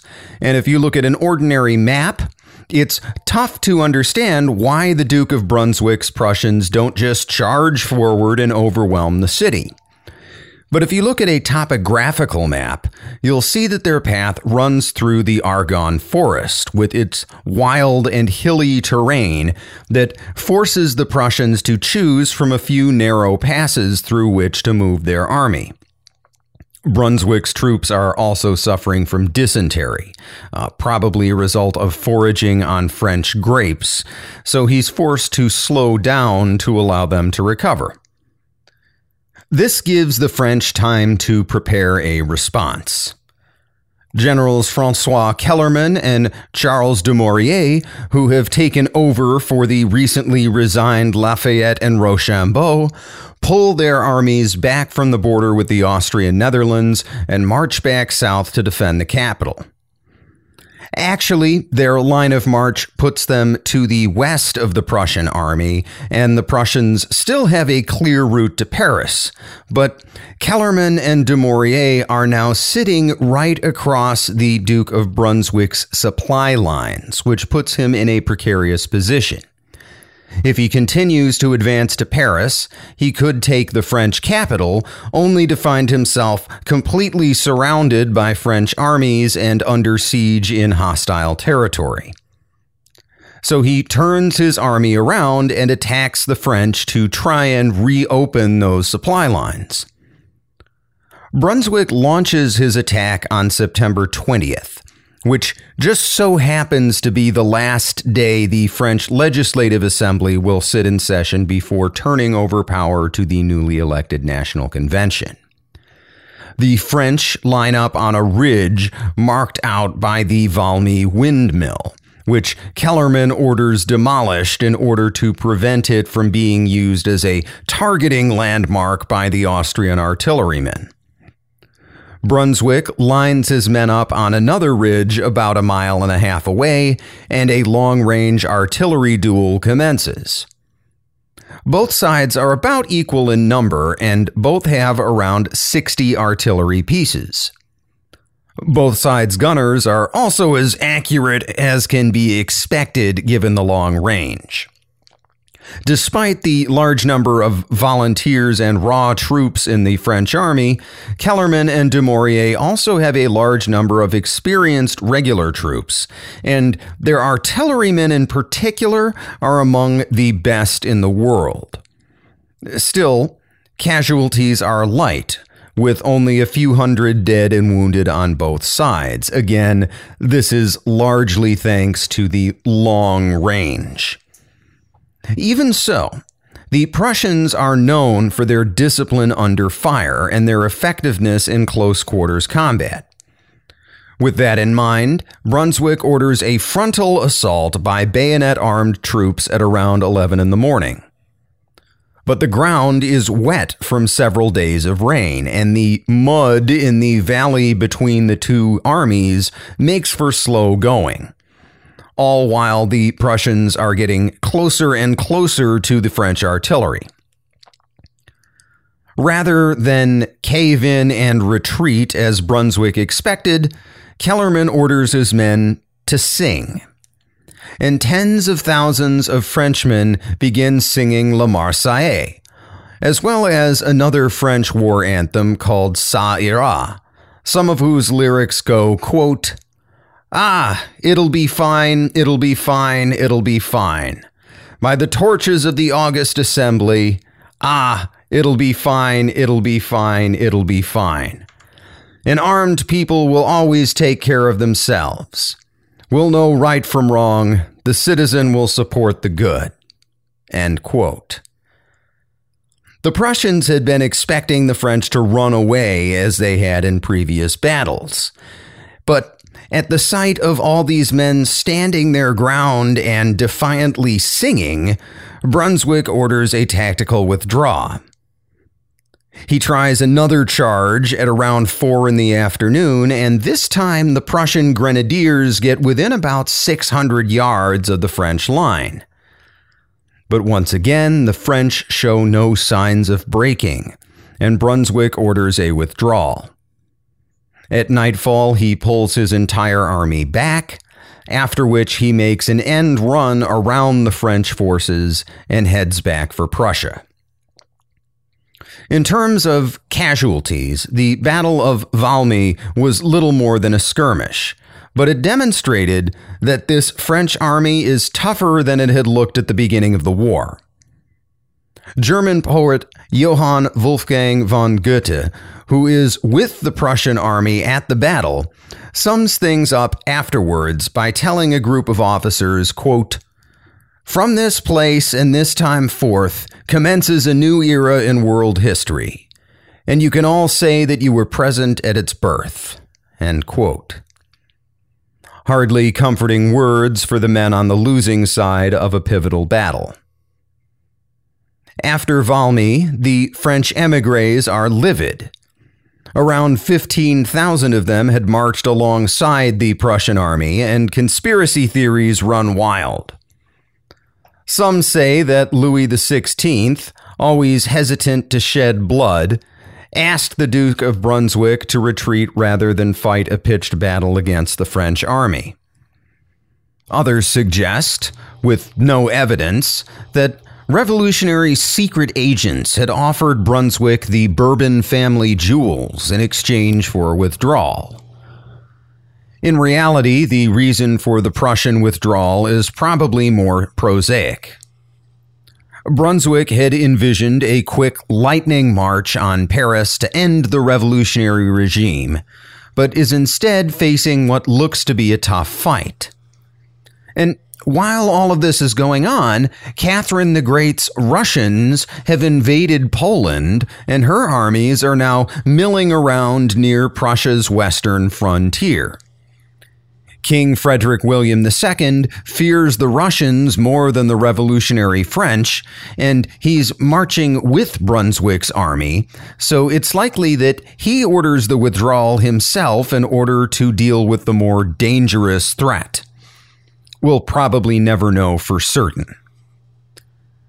Regardless, the withdrawal of the Prussian army leaves the Austrians fighting the French all by themselves, and the Austrian army is weaker than expected. In the fall of 1792, they suffer a string of defeats in the Netherlands, as well as along the Mediterranean coast. During this time, the French take the city of Nice from Savoy, and Nice will remain a part of France to the present day. French armies also advance in the area of Alsace Lorraine, where they take over a handful of small statelets from the Holy Roman Empire and incorporate them into France. On November 26th, Brissot sums up French foreign policy when he says, quote, We cannot be calm until all of Europe is in flames, end quote. What he's advocating is the creation of a buffer zone around France, consisting of smaller, weaker allies or of outright satellite states. But the revolutionary government sometimes fears its own generals as much as it fears its enemies. In particular, General de Dumouriez comes under fire for refusing to seize church property in Belgium, instead, promising to protect it in exchange for an interest free loan from the Pope. To ensure that French generals don't get to run their own little fiefdoms with independent foreign policies, the National Convention passes a new law on December 15, 1792. This law requires French generals to implement revolutionary policy in conquered territories, including the destruction of any and all feudal regimes and the seizure of church property. As we'll see, this policy of spreading revolutionary principles will have a long lasting effect on all of Europe. Simon Schama writes, quote, just as the rights of man were now deemed to be a universal possession grounded in nature, so a similar axiom of nature was to determine the territorial limits of the revolution. Dumouriez and Danton both agreed that those limits were self evidently provided by geographical barriers the Pyrenees, the Alps, the Rhine, the Channel, and the Mediterranean. This already meant that a policy of liberation was blurring into one of annexation, euphemistically known as reunion, in regions like Porrentruy on the Swiss border, which became the department of Montterrible, and Savoyard Nice. The mere declaration of natural frontiers, however, did not imply that French arms would be confined within them. On the contrary, as long as they were threatened by coalitions of kings, or, as the propaganda decree now authorized, as long as they were summoned by peoples groaning under the yoke of despotism, the French would feel free to take the fight to the enemy, wherever he was. Nor did the means of this offensive have to remain orthodox. The ci devant Marquis de Brie offered to found what was, in effect, the first organization of international terrorism, the Tyrannicides. 1,200 committed freedom fighters dispatched to assassinate kings and the commanders of foreign armies wherever they could be nailed down. It was indeed, as Goethe warned, a new moment in the history of the world. Returning now to Paris, the National Convention officially takes power on the 21st of September. That same day, it passes its first significant piece of legislation the abolition of the monarchy and the creation of a new French republic. The next day, it votes to establish a new calendar. Henceforth, all laws will be dated beginning with year one of the revolution. And year one will not be 1789, but 1792 the year of the overthrow of the monarchy. The National Convention also creates a new set of months with their own names, and we'll talk more about the revolutionary calendar in a later episode. When the convention abolishes the monarchy, it doesn't just shuffle Louis XVI off into forced retirement. He remains imprisoned at the Temple and is stripped of all his honors and titles. Instead of His Majesty Louis XVI, he is now referred to as Citizen Louis Capet. The last name Capet being taken from Hugh Capet, who had become the King of France way back in the late 900s and founded the Capetian dynasty, of which the Bourbon dynasty is an offshoot. Louis hates being a simple citizen, and the guards at the temple rub it in his face at every opportunity, even going so far as to paint revolutionary slogans on the walls of the inside of the temple. At the same time, when the convention elects its first president and other officers, all of these positions are taken by Girondins. Brissot and others accuse Danton, Robespierre, and Marat of attempting to seize the legitimate power of government and set up a triumvirate. If not a de jure triumvirate, then a de facto triumvirate backed by the power of the Paris mob. The Girondins cite, again not without reason, the coup of August 10th, which they argue was an illegal act. Robespierre denies trying to create a triumvirate or overthrow the new Republican government, but does not disavow the coup of August 10th. He says, quote, All these things were illegal, just as illegal as the revolution, as the fall of the king and of the Bastille, as illegal as freedom itself. You cannot expect a revolution without a revolution. End quote.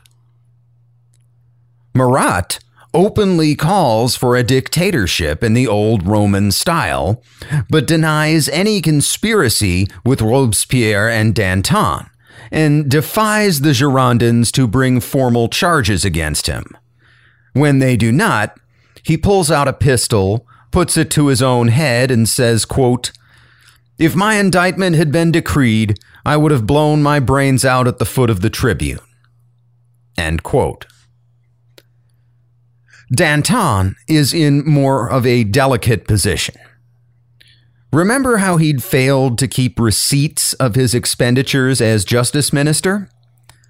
Well, leading Girondins are now calling for an investigation, so Danton outwits them by resigning his position as justice minister and promising to serve only as a member of the National Convention.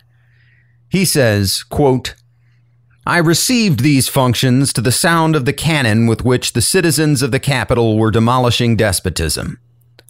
But now that the union of our armies is accomplished and the political union of the people's representatives effected, I am no more than a mandatory of the people and will confine myself to that honorable function and proceed to speak in that capacity. The empty phantoms of dictatorship, the extravagant idea of a triumvirate, all these absurdities invented to frighten the people will disappear, since nothing will be constitutional that is not accepted by the people. End quote. Bolstered by French successes on the battlefield, the Girondins are secure in their legislative power, at least for the time being. But on two issues, they overreach. First, leading Girondins call for a protective force of troops to defend the National Convention from the mob. This force is to consist of 4,500 men, drawn equally from all 83 French departments. The measure passes, but is overruled by the Paris Commune, who object to the presence of so many provincial troops in the capital. When many of those troops come anyway, Marat helps to turn them to the Parisian side. The convention has made no effort to provide adequate accommodations for them in the city. And Marat famously tours the rundown barracks and expresses concern for the soldiers' well being. Within a few months, the provincial troops have gone native and either head to the front to help with the war effort or openly side with the Parisian sections in the days ahead. The second overreach by the Girondins is when Brissot publishes an article openly condemning the entire Paris faction in the government. When the Jacobin Club calls him to a meeting to account for this, he refuses to show up. As a result, he is expelled from the club on October 10th. He then publishes another article calling for provincial Jacobins to set up their own parallel clubs, and many of them do. Ian Davidson writes, quote, the Robespierrists were determined to purge this club not just of Brissot and his Girondin allies, but of all members of the convention who were in any degree tempted to question their authority. They decreed that anyone who belonged to another club would be excluded, and they drove out about 200 members. The first result was that when the Girondins wanted to discuss their political plans, they had to do so mainly in private meetings, at little dinners, or more socially, in the salons and soirees of the leading political ladies like Madame Roland. The second result was that the Robespierrists now had a total grip on the proceedings of the Jacobin Club and on the opinions which could be expressed there. From this point on, it held no more political debates. Instead, the Jacobins would simply rubber stamp, usually with servile applause, policy positions already adopted by Robespierre and his close allies. This takeover of the Jacobin Club by the Mountain happens at the same time as yet another food crisis. Without the right to organize, laborers' pay is not keeping up with inflation, and for reasons we discussed in the last episode, the French assignat is losing value by the day. As a result, producers are selling food abroad rather than on the domestic market. So, in spite of a relatively good harvest, the French people are once again going hungry and hungry people tend to get angry both in Paris and in the provinces. Representatives from the Paris suburbs come to the National Convention with a novel solution. They demand a law to require grain producers to sell on the domestic market, and they demand price controls to ensure that the average worker can afford to feed his family. The Girondin faction successfully defeats this measure over the objections of Robespierre and the Mountain. Slowly but surely, the Girondins are losing the faith of the broader populace, while the more organized, more egalitarian Mountain is growing in popularity. In some sense, all of this is historical background noise the Girondins will do themselves no favors with how they handle the biggest issue of 1792 what to do about King Louis. Throughout the fall, a committee has been studying what can legally be done with the king. The Girondins have argued that Louis's removal from power is more than enough punishment for his opposition to the revolution. As I mentioned, they also believe that he could prove a valuable hostage and that reinstating some kind of constitutional monarchy may even be necessary to preserve the revolution's gains should the war with the Austrians start to go badly. Many Girondins also raised the point that the Constitution of 1791 prescribes one penalty for crimes by the king and that penalty is removal from office, which has already been done. The Mountain, on the other hand, is arguing for Louis's execution. Their argument is summed up on November 13, 1792, in a speech by a 25 year old lawyer named Louis Antoine de Saint Just, who will come to be known appropriately as the Archangel of Terror. Saint Just says, quote, the sole aim of the committee was to persuade you that the king should be judged as a simple citizen. But I say that the king must be judged as an enemy, that we have not to judge him but to fight him, and that having no place in the contract that binds the French people, the forms of procedure are not to be found in civil law, but in the law of nations. The men who will judge Louis have a republic to found those who attach the least importance to the matter of a king's just punishment will never found a republic.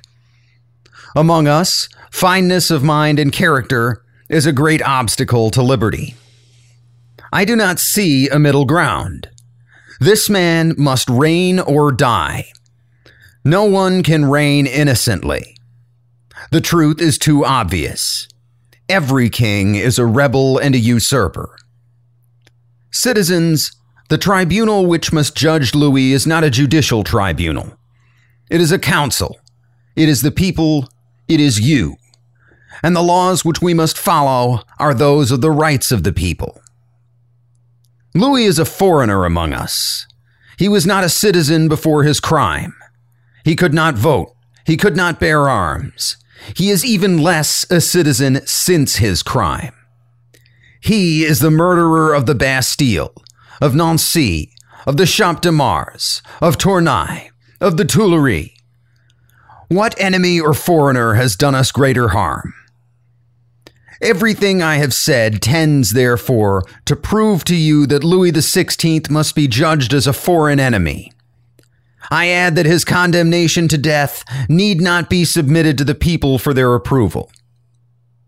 Louis has waged war against the people. He is defeated. He is a barbarian. He is a foreign prisoner of war. End quote. For all of Saint Just's rhetoric, the delegates of the mountain are unable to come up with any appropriate criminal charges, and the committee is deadlocked. For a while, it looks as if Louis and the royal family will remain under house arrest indefinitely. But then, a new scandal changes everything. The scandal, called the Armoire de Fer incident, is brought to light by the Girondin interior minister, a man named Jean Marie Roland. Roland is a wealthy merchant and a close friend of Jacques Pierre Brissot. I've neglected him so far, but he's one of the central figures in the Girondin party. A leading member of the Jacobin Club, Roland has been Minister of the Interior since March of 1792 and is one of the few senior government officials to have survived the coup of August 10th. This is thanks in no small part to the influence of his wife, Marie Jeanne Roland, who is generally considered the smarter of the two.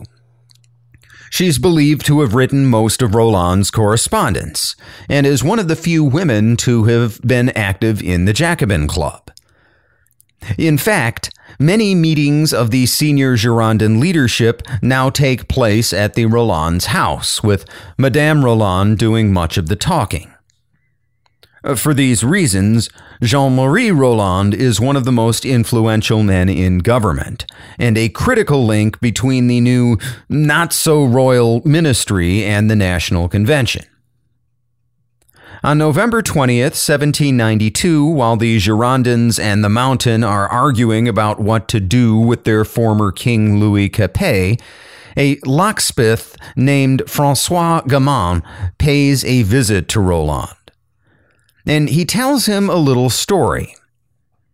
Upon moving from Versailles to the Tuileries, Louis had commissioned Gamain to construct a secret safe to store his most sensitive personal correspondences. The safe is built into a thick stone wall near the king's bedroom and concealed by a layer of paint that's carefully colored to match the surrounding stone. Even the keyhole is hidden, designed to look like a chink in the rock. Roland runs to the Tuileries without notifying anyone else in the convention, and with Gamain's help, he opens the safe. Or an iron box, known in French as an armoire de fer, which is where we get the name Armoire de Fer incident. What Roland finds in the box is unclear. According to Roland himself, he finds a large collection of letters and other documents, all of which he dutifully delivers to the committee investigating Louis XVI. According to Madame Campan, one of Marie Antoinette's servants, this is false. She says that Marie Antoinette never trusted Francois Gamain and urged Louis to empty the safe, which he did in her presence. Given the suddenness with which the king and the royal family were forced to vacate the Tuileries, this seems unlikely. But there's also a third version of events. In this version, Jean Marie Roland hurries to the Tuileries and empties the safe himself because he knows that some of the documents inside may incriminate his fellow Girondins. He throws out these documents and adds new ones before turning over the whole stack to the committee. We'll never know for sure. What we do know is what Roland himself presents to the committee. Will and Ariel Durant write, quote, it contained 625 secret documents, which revealed the king's dealings with Lafayette, Mirabeau, Talleyrand, Barnave, various emigres, and conservative journalists. Clearly, Louis, despite his affirmation of loyalty to the Constitution, had plotted the defeat of the revolution. The reaction to all of these documents is exactly what you might expect. The Jacobins destroy a statue of Mirabeau that had graced their clubhouse, and the great man's remains are exhumed from the Pantheon and buried in an unmarked grave. Antoine Barnave is placed under arrest. Lafayette, to his good fortune, has already fled the country and is safe in an Austrian prison. Talleyrand manages to escape to England, where he will remain in exile before eventually getting kicked out and moving to the United States. But don't worry, he'll be back as soon as Napoleon takes the stage. Freshly armed with evidence of Louis's anti revolutionary activities, the delegates of the mountain renew their calls for the deposed king's execution.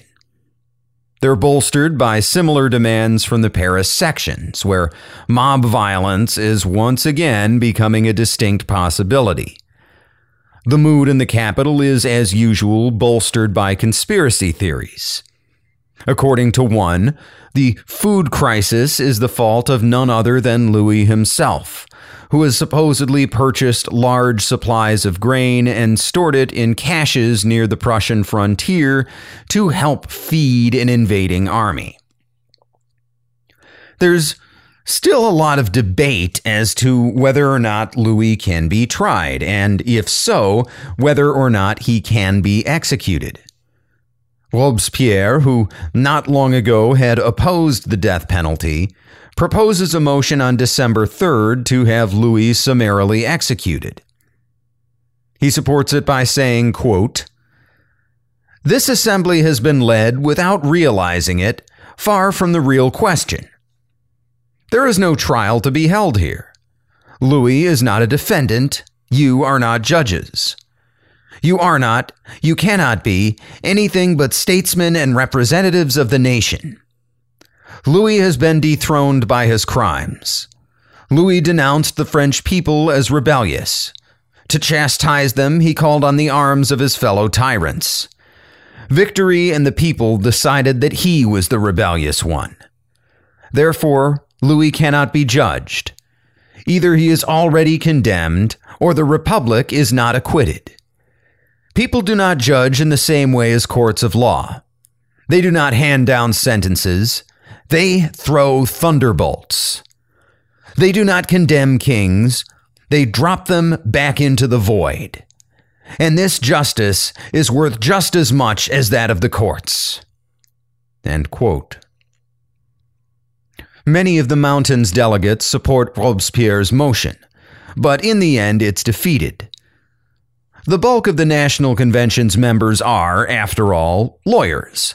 And whatever their feelings about Louis XVI, the idea of condemning any man without trial is a bridge too far for most of them to support. If the former king is to be executed, the state will need to provide evidence, and he'll need to have the opportunity to present a defense. Still, the mountain takes measures to ensure a conviction. Ian Davidson writes, quote, on December 6, the Montagnards secured a decree by the Commune that a new committee of 21 members would draw up the charge sheet against the king, that the trial would be held in public, and that all members of the convention, called by roll, should vote on the outcome, on the verdict as well as the sentence, in public and out loud.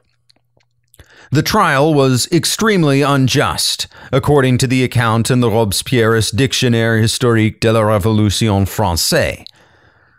The evidence was withheld from the king. Any pieces of evidence which could have constituted an avenue of defense were withheld, in a deliberate attempt to show that he was guilty. The witnesses who could have spoken for the defense had been massacred in the prisons on September 2nd or 3rd, 1792, or executed in Versailles. Nevertheless, the Montagnards expected that public opinion, all too present in the public galleries, would be hostile to the king and would tilt the balance towards a guilty verdict and then a death sentence. It turned out that they were right. On December 10, 1792, Jean Baptiste Robert Lindet, in the name of the Commission of 21, presented the charge sheet listing all the duplicities of the king, going back to the beginning of the Revolution. The general charge laid was that Louis Capet was guilty of conspiracy against the general security of the state. End quote. On December 11, 1792, the trial begins. Jean Baptiste Mailhe, the Secretary of the National Convention, reads out the charges 33 in all. Among other things, Louis is charged with attempting to disband the Estates General, sending troops against the Paris populace in the run up to the storming of the Bastille, vetoing the laws on non juring priests, trying to flee the country during the flight to Varennes, and plotting with the Swiss Guard to overthrow the Legislative Assembly on August 10th. The most damning charges are supported by papers from the Armoire de Fer incident. Several state that he was sending money to emigres who opposed the revolution and weakening the country by encouraging military officers to emigrate.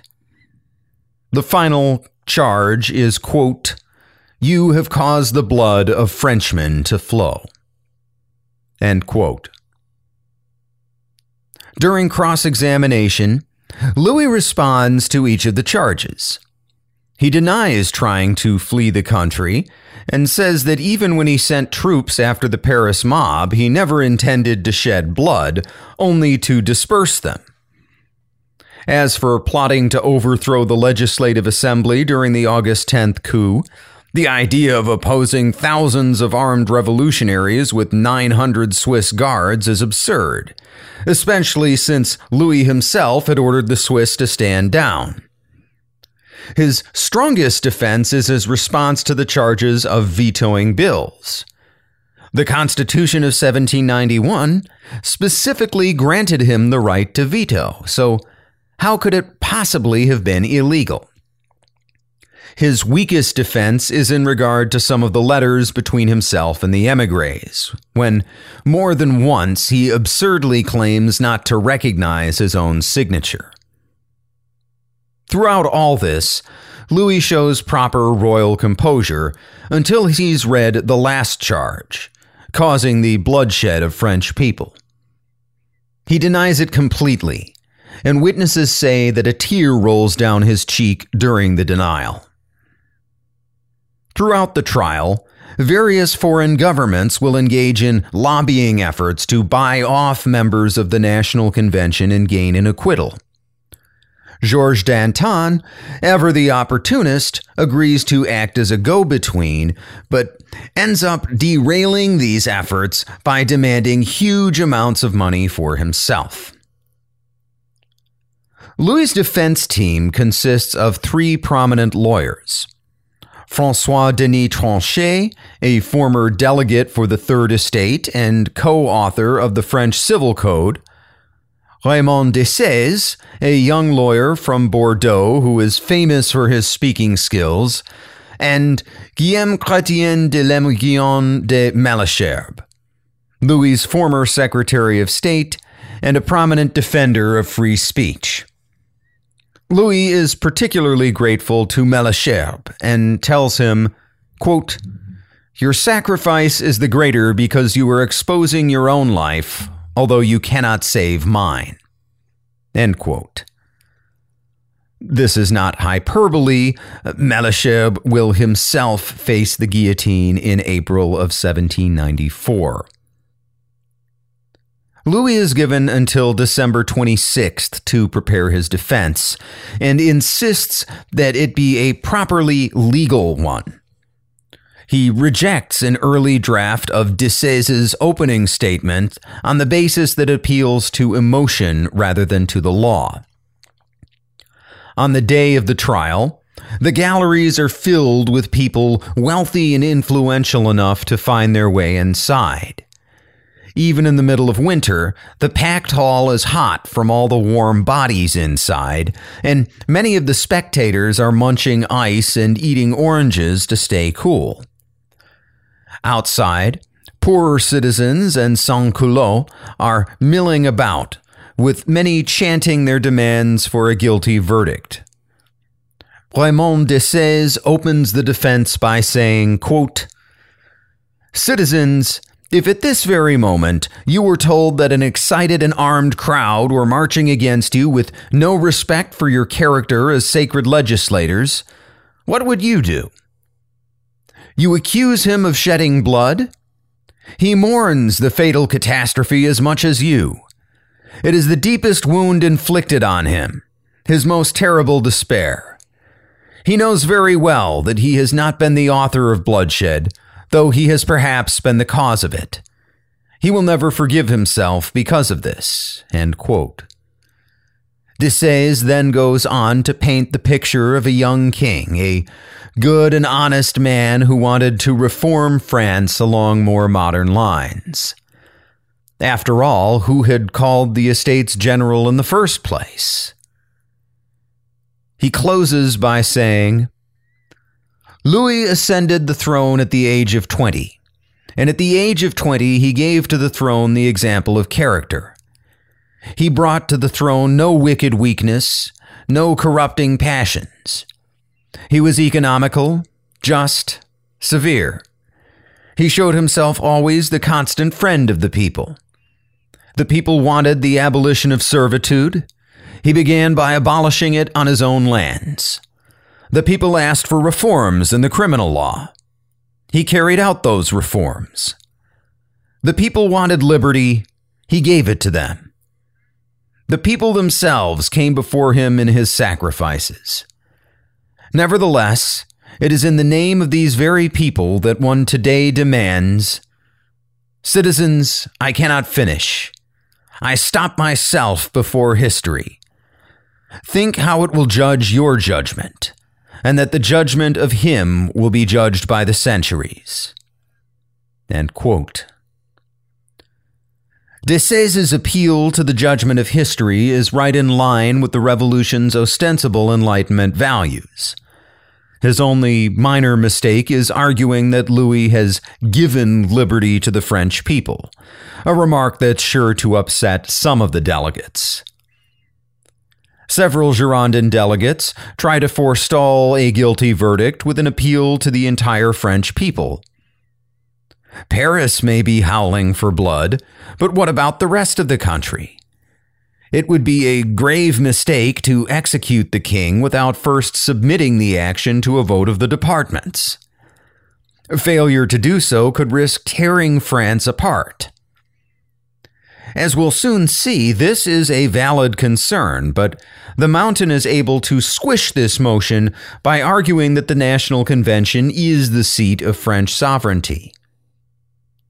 Isn't France a republic? Hasn't the convention been trusted with the sovereignty that used to belong to the king? If it appeals to the departments, it will not be a show of national unity, but proof that Republican sovereignty has already failed. The defense rests on January 4th, 1793. But the convention takes several days to vote on a verdict. There are now three questions to be decided Is Louis guilty? What is the sentence? And should there be an appeal to the departments? After several days of legal wrangling, the convention decides to devote on the issues separately, beginning with the question of guilt on January 15th. With 33 total charges, a verdict of guilty is almost a foregone conclusion. Out of 749 delegates, several are not present and several others abstain, but not a single one votes not guilty and 693 vote guilty. The convention then votes on whether or not to submit their verdict to the departments.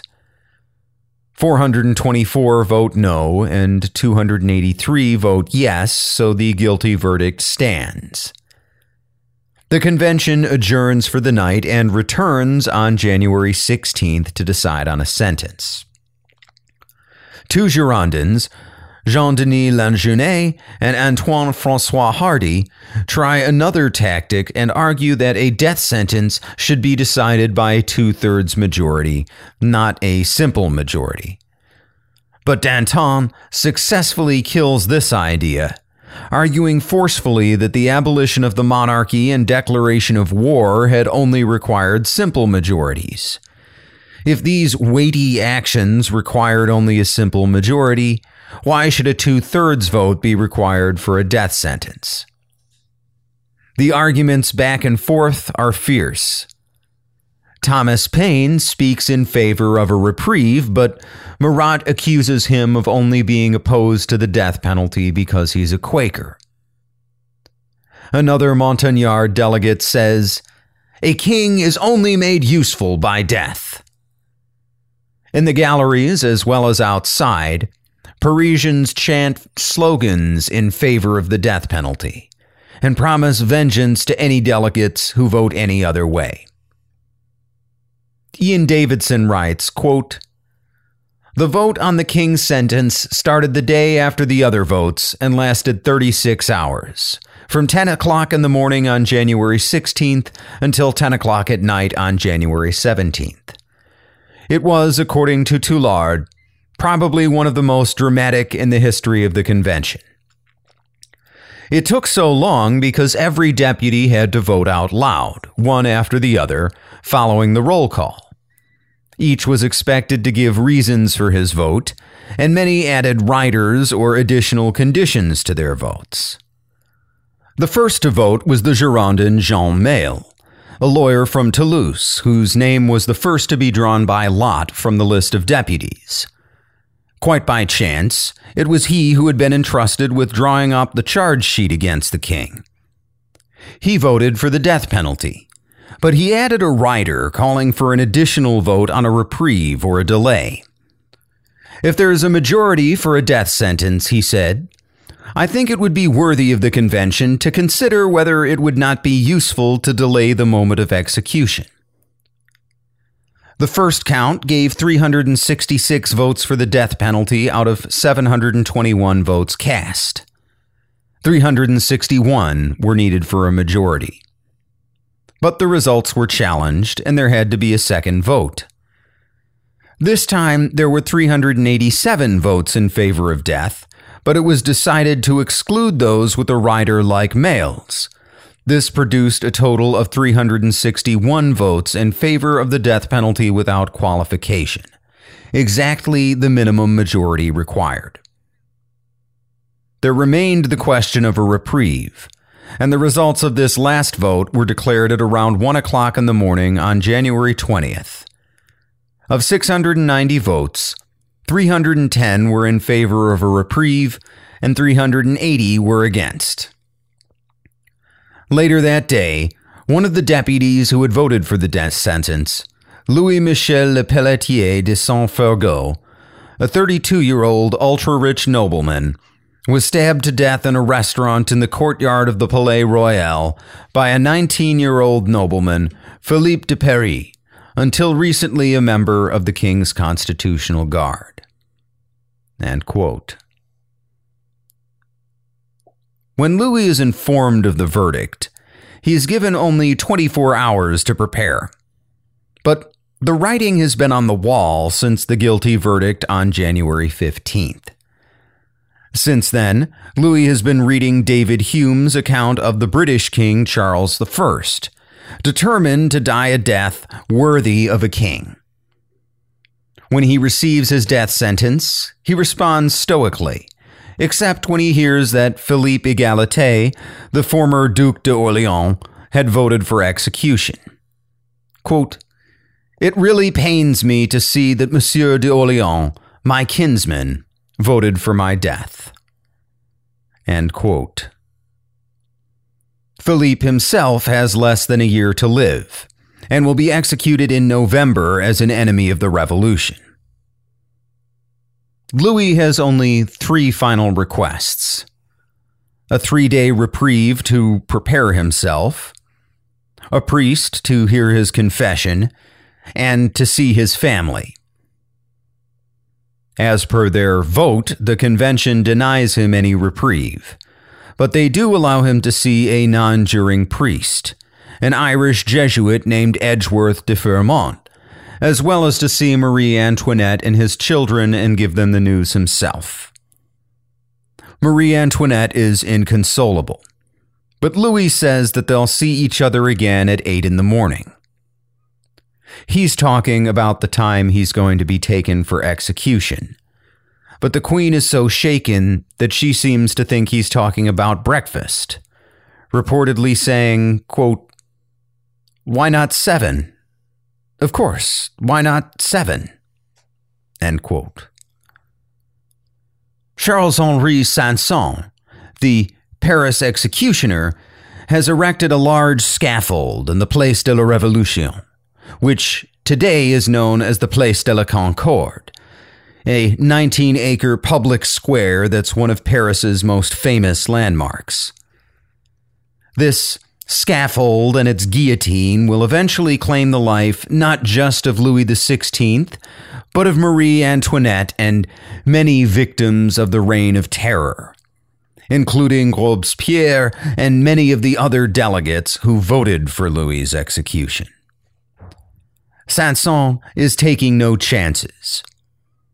On the morning of January 21st, 80,000 soldiers line the streets in ranks four deep to prevent any attempt at a rescue.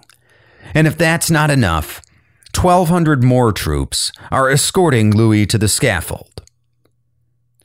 Simon Schama paints a vivid picture of the event, and I couldn't have done better myself. Quote, Louis was woken in the wintry dark by Cléry, and received communion from Edgeworth at around six. He dressed simply, but it was already apparent that he would not see his family again, since he asked the valet to give his wedding ring to the Queen, along with a packet containing locks of hair from all the family. A royal seal taken from his watch was to be passed to his son as a sign of succession. When representatives from the commune arrived, he asked them if Cléry might not cut his hair to spare him the indignity of being cropped on the scaffold. Needless to say, permission was denied. He was, for the purposes of the executioner, just another head. At around eight, General Santerre arrived, and, after shuffling around somewhat, was put out of his misery by Louis's own command. Partons. Let's go. The ride took two hours through Paris streets shrouded in damp fog. The sense of a blanket of quiet was strengthened by the closed shutters and windows which had been ordered by the commune, and the peculiar suspended animation of the crowds who, on other occasions, had been vocal with both their cheers and their execration. Not long into the drive, a pathetic rescue attempt was made by the Baron de Batz and four followers, shouting, To me, all those who want to save the king. They were immediately set on, as was one of the Queen's former secretaries, who tried to push his way through to the coach. At 10 o'clock, the procession arrived at the scaffold. Beneath the platform, Sanson and his assistant prepared to undress the king and tie his hands, only to be told by the prisoner that he wanted to keep his coat on and have his hands free. He evidently felt so strongly about the last matter that it appeared for a moment he might even struggle. And it took a remark from Edgeworth comparing his ordeal to that of the Savior for Louis to resign himself to whatever further humiliations were to be heaped on him. The steps to the scaffold were so steep that Louis had to lean on the priest for support as he mounted. His hair was cut with the professional briskness for which the Sanson family had become famous, and Louis attempted finally to address the great sea of 20,000 faces packed into the square. I die innocent of all the crimes of which I have been charged. I pardon those who have brought about my death, and I pray that the blood you are about to shed may never be required of France. At that moment, Santerre ordered a roll of drums, drowning out whatever else the king might have had to say. Louis was strapped onto a plank, which, when pushed forward, thrust his head into the enclosing brace. Sanson pulled on the cord, and the 12 inch blade fell, hissing through its grooves to its mark. In accordance with custom, the executioner pulled the head from the basket and showed it, dripping, to the people.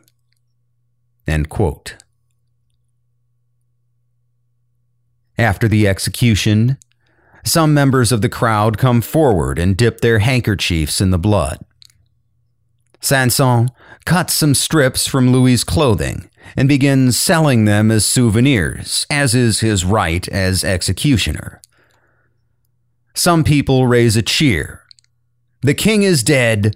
Long live the Republic a subversion of the traditional cheer, the king is dead, long live the king, which is used to mark the transition from one monarch to the next.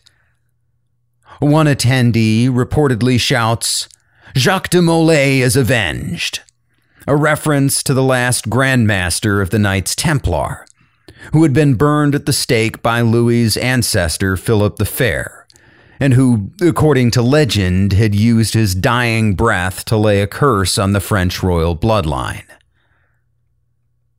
Louis's last wish that the shedding of his own blood would not mean more bloodshed for France will not come true.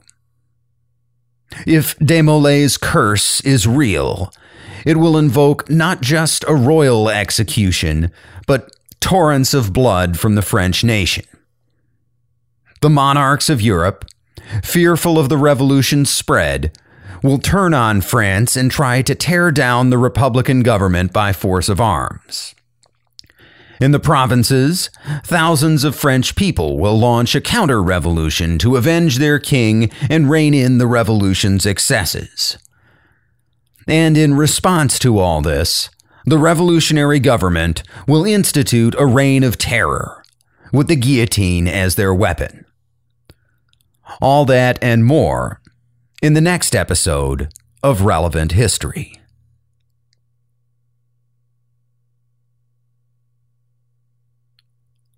What follows is an addendum to the episode, and not an integral part of it. I had thought about releasing a bonus episode about ultraviolence as executed by state and non state actors, with the revolution's reign of terror as a primary example. But this bonus episode would have been really short, and it seemed to fit well with the theme of Louis XVI's execution. So here it is in all of its bloody glory. I'm about to discuss some graphic and nasty stuff. If you're not interested in vivid descriptions of real world violence, including modern day violence against real human beings, you may want to skip this part. It is not for the faint of heart, nor is it in any way appropriate for children. Some might even call it exploitative, although I respectfully disagree. Regardless, if you stop the episode now, you won't be missing any of the narrative history. That will resume in the next episode. But there's a reason I put an explicit tag on this episode. So, again, fair warning things are about to get pretty gnarly. Now, I'd like to tell you that Relevant History is the best history podcast on the internet.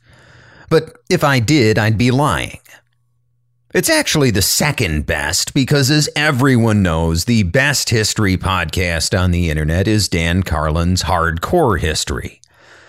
I mention this because Dan and I share a fascination with what he calls the extremes of human experience. And I can't think of anything more extreme than being executed. When I think of someone like Louis XVI, I wonder what he's going through at the end of his life. What is it like to know the exact hour of your own death and exactly how it's going to happen? What's going through your head a week before your execution?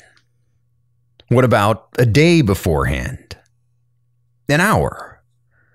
What's it like to be loaded onto a carriage and paraded through the streets and actually see the guillotine come into view? What's it like to feel the wooden frame close around your neck, knowing that any second the blade is about to drop? To hear the blade coming towards you? Does it hurt?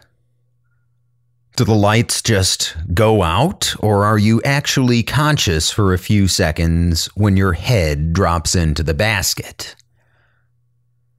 I don't have any answer to most of these questions. All of the stuff leading up to the execution, the anticipation, shall we say, is probably different for everybody. We all have different personalities and process traumatic events differently, and I see no reason why the experience of anticipating your own demise would suddenly become a human universal.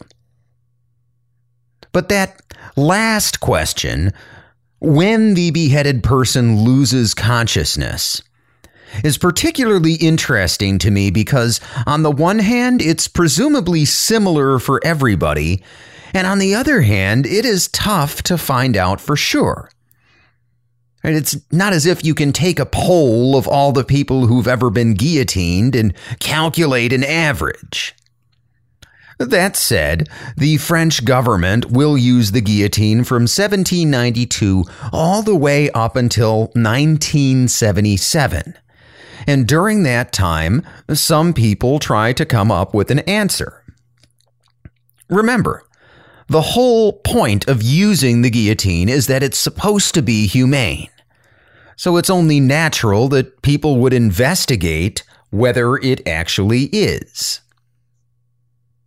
There are a few accounts we can look to, starting with the execution of political assassin Charlotte Corday, who I'll be talking about in the next episode. After her beheading, executioner's assistant, Francois Legros, lifts her head from the basket and slaps her across the face. And according to accounts, she blushes and appears angry. Now, some of this is clearly exaggeration. It's physically impossible for a severed head with no blood flow to blush. But what if she did appear angry? What if, even after being removed from her body, her head retained consciousness and she was able to register the insulting slap? It's an interesting question.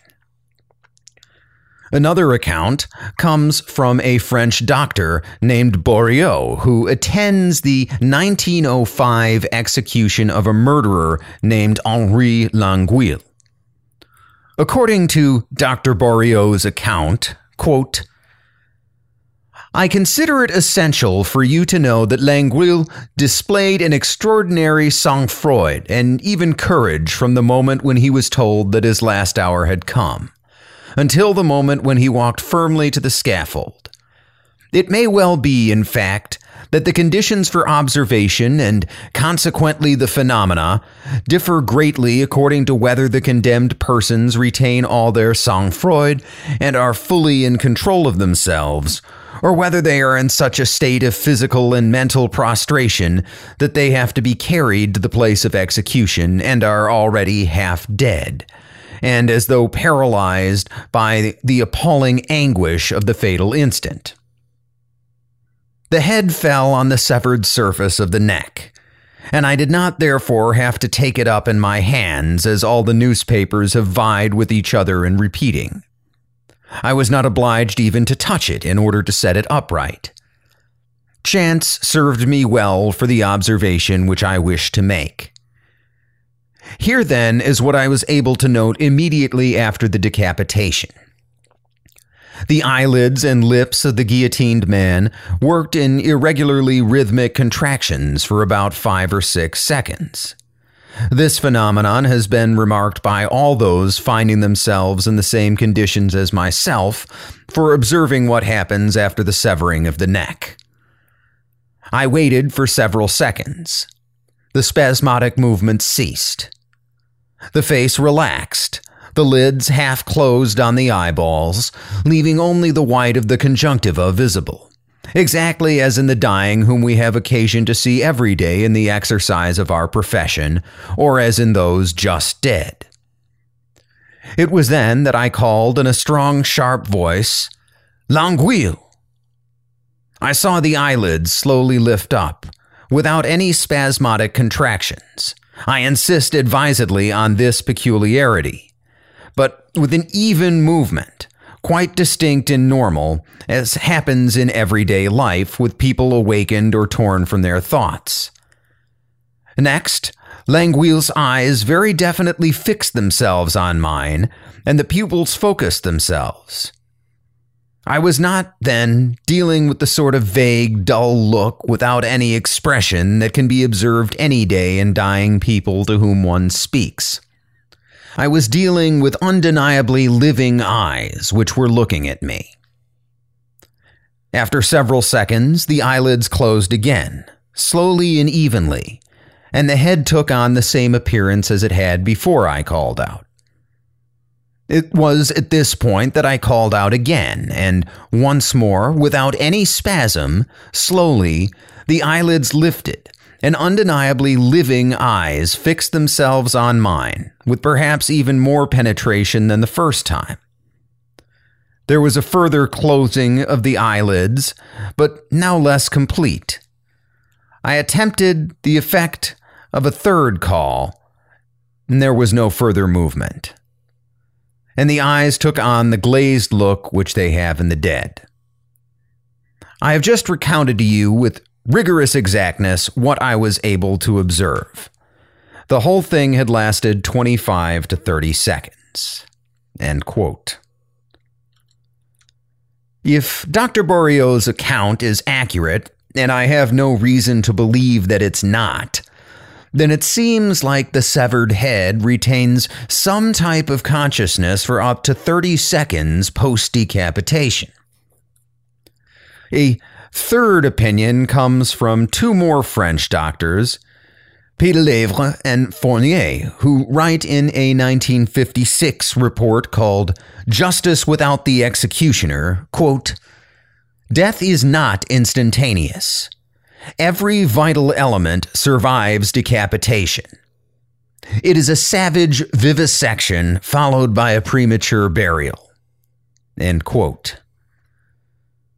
There have also been experiments involving brain scans of decapitated rats, which show a burst of brain activity called the wave of death about 60 seconds after decapitation, although the scientists involved tell us that the brains lose consciousness after a shorter period of time. If all of this is true, then beheading needs a new name. Maybe we should call it debodying, since for a brief period, the victim has the unique and terrifying experience of being a disembodied head. To be fair, there are those who disagree. American University professor Robert Johnson has this to say about the death of Louis XVI. Quote, if this near death literature is right, he probably had no pain or despair, but experienced enhanced mental activity, then calm, then a sudden review of his life.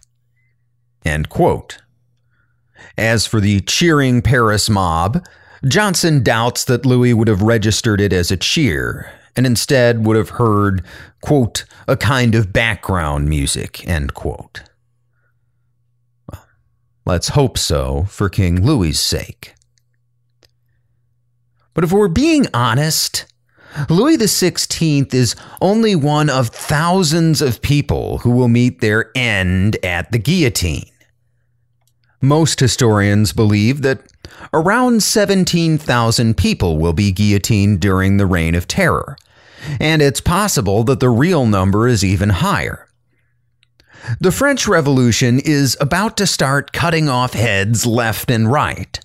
And to some extent, it's easy to understand why, because when we think of capital punishment, we usually think of deterrence. The state is sending a message. Don't do X, Y, Z, or else. When we think of capital punishment, we also think of some kind of justice system. The condemned may not deserve what's coming to them, but they've had a trial and been found guilty. Although we don't need to look very far to find stories of mass non judicial killings by state actors. The ancient Assyrians are famous for this. After a battle, they often build a monument with graphic descriptions of what they did to the losers, written in the first person style. This is a reminder to any future would be opponents or rebels of what happens to those who oppose the emperor. In one account from the 7th century BC Emperor Ashurnasirpal II, it says, quote, I flayed as many nobles as had rebelled against me, and draped their skins over the pile of corpses. Some I spread out within the pile, some I erected on stakes upon the pile. I flayed many right through my land and draped their skins over the walls. Another account says, quote, I felled fifty of their fighting men with the sword, burnt 200 captives from them, and defeated in battle on the plain 332 troops. With their blood I dyed the mountain red like wool, and the rest of them the ravines and torrents of the mountains swallowed. I cut off the heads of their fighters and built therewith a tower before their city. I burnt their adolescent boys and girls. End quote.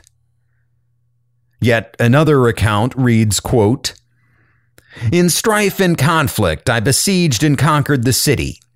I felled 3,000 of their fighting men with the sword. I captured many troops alive. I cut off some of their arms and hands. I cut off of others their noses, ears, and extremities. I gouged out the eyes of many troops. I made one pile of the living and one of heads. I hung their heads on trees around the city. End quote. If that sounds bad, listen to this account from a later emperor, Sennacherib. Quote, I cut their throats like lambs. I cut off their precious lives as one cuts a string. Like the many waters of a storm, I made the contents of their gullets and entrails run down upon the wide earth. My prancing steeds, harnessed for my riding, plunged into the streams of their blood as into a river. The wheels of my war chariot, which brings low the wicked and the evil, were bespattered with blood and filth.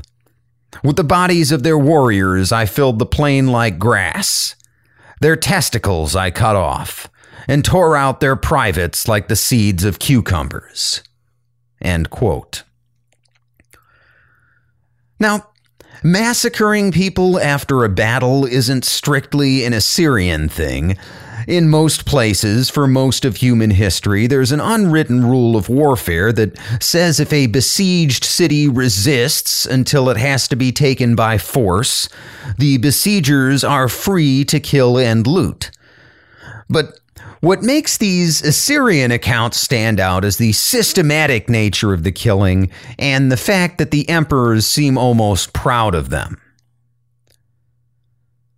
The Romans are famous for crucifixion, which is a particularly awful death. People often hang on a cross for days before they finally die from exposure and asphyxiation, but for the most part, crucifixion is a judicial punishment. In other words, the Senate or the emperor isn't typically just ordering a crucifixion with the exception of mass condemnations after a slave revolt, uh, Spartacus, anyone, there is a legal procedure. The biblical story of the crucifixion of Jesus Christ is a good example. It's also noteworthy that only rebellious slaves and certain other rebels are subject to crucifixion. Other criminals are typically beheaded, thrown from a tall place, trampled by animals, or burned alive. Now, I can't possibly get into every culture and country, but I do want to talk a little bit about medieval Europe because, in many ways, it forms the bridge between ancient history and the modern Western world. And what we see in medieval and later Renaissance Europe is a series of attempts to square these ancient, brutal executions with a new, more merciful religion. And yes, I hate the term medieval Europe because Europe is a whole continent and the medieval era lasts several hundred years, uh, even longer when you say medieval and Renaissance Europe. But for the sake of brevity, I'm going to go ahead with a broad generalization. The way what I'll call Christian Europe does this is by turning the execution into an act of redemption. So, on the one hand, you have all kinds of horrible punishments like burning at the stake or breaking on the wheel. And on the other hand, you have what seems to be genuine concern for the soul of the condemned person. In his book, The Faithful Executioner, Historian Joel F. Harrington tells the story of Franz Schmidt, a professional executioner from 16th century Nuremberg, and explains that the execution is a sort of morality play. First, the condemned is read their sentence by a court of law and is expected to thank the court for its justice, although some prisoners curse the court instead. Second, there's a procession through town, so everybody can see the condemned with their own eyes on their way to the place of execution.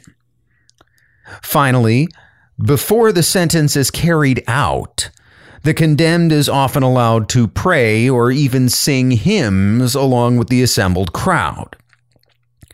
To the modern eye, it seems bizarre, but it makes perfect sense to the people in this time and place. Harrington writes, quote, Public executions, like corporal punishments, were meant to accomplish two goals. First, to shock spectators, and second, to reaffirm divine and temporal authority. A steady and reliable executioner played the pivotal role in achieving this delicate balance through his ritualized and regulated application of violence on the state's behalf. The court condemnation, the death procession, and the execution itself constituted three acts in a carefully choreographed morality play. What historian Richard von Dülmen called the theater of horror. Each participant, especially the directing executioner, played an integral role in ensuring the production's ultimate success. The good death Franz and his colleagues sought was essentially a drama of religious redemption, in which the poor sinner acknowledged and atoned for his or her crimes, voluntarily served as an admonitory example, and in return was granted a swift death and the promise of salvation. It was, in that sense, the last transaction a condemned prisoner would make in this world. You can find a similar practice today in Saudi Arabia, although the steps of the morality play happen in a different order. There, the condemned is led to a town square in a sort of procession, and a judge reads out the criminal charges before the criminal is executed, most often by beheading. Saudi Arabia also serves as an example of how execution with the sword can get messy, and why the guillotine seems humane by comparison. The following account is taken from a 1989 interview with Saeed al Bishi, the former executioner of the province of Mecca, who is said to have beheaded over 600 people in his 35 year career. Al Bishi says, quote, the strangest and most difficult experience was once in Mecca, when I had to execute two men who had killed a colleague of theirs and buried him on a farm in Wadi Fatima. We were in Sahat al Adil, Justice Square, in front of the Holy Mosque in Mecca. After the death sentence was read out, I struck the neck of the first criminal, and in one blow his head fell off right in front of him and in the immediate view of the second criminal who was still awaiting the sword. When I went up to him, he gave me a strange look, but I felt no pity for him because he was a criminal who deserved punishment. I hit him on the neck and he fell flat on the ground. The doctor examined him and declared him dead, but apparently he had been so shocked by the sight of his colleague's head that his heart had stopped beating for a few moments. End quote. Albishi then says that he delivered a second blow to finish off the prisoner, and that on some occasions a third blow has been required. These days, it's popular in the West to pick on Saudi Arabia for their public beheadings. But if you ask me, the Saudi system makes more sense than what we do in developed countries. Not many developed countries even have the death penalty these days, and personally, I'm not in favor of it. But what really confuses me is the way we carry it out. Instead of a big public affair, executions take place behind closed doors, which seems to take away most of the deterrent effect. If you ask me, if you're going to execute people, it should be done in public and the videos should be posted online. At least that way there's a deterrent. Two major developed countries that still execute people are Japan and my own country, the United States. In Japan, executions are carried out by hanging. In the US, most modern executions are carried out via lethal injection, although some states have backup methods such as a firing squad or nitrogen asphyxiation. Personally, if given the choice, I would opt for a firing squad, but that's just my opinion. What strikes me about all of these methods is that they are relatively humane. For example, uh, several U.S. states recently put lethal injections on hold because of difficulty in obtaining one of the drugs involved and the concern that potential replacements had never been tested. In other words, unlike the ancient or medieval worlds, there's no torture involved. There's no more breaking on the wheel or burning at the stake. With those methods, death is just the culmination of the punishment, and the condemned person is probably glad when it comes. Today, the punishment is that you forfeit whatever years of life you would have had remaining. They even sterilize the needle when giving a lethal injection. If there's a last minute stay of execution, nobody wants the condemned person accidentally dying from an infection. The most fascinating developed country is China, and yes, I'm calling China a developed country because they are.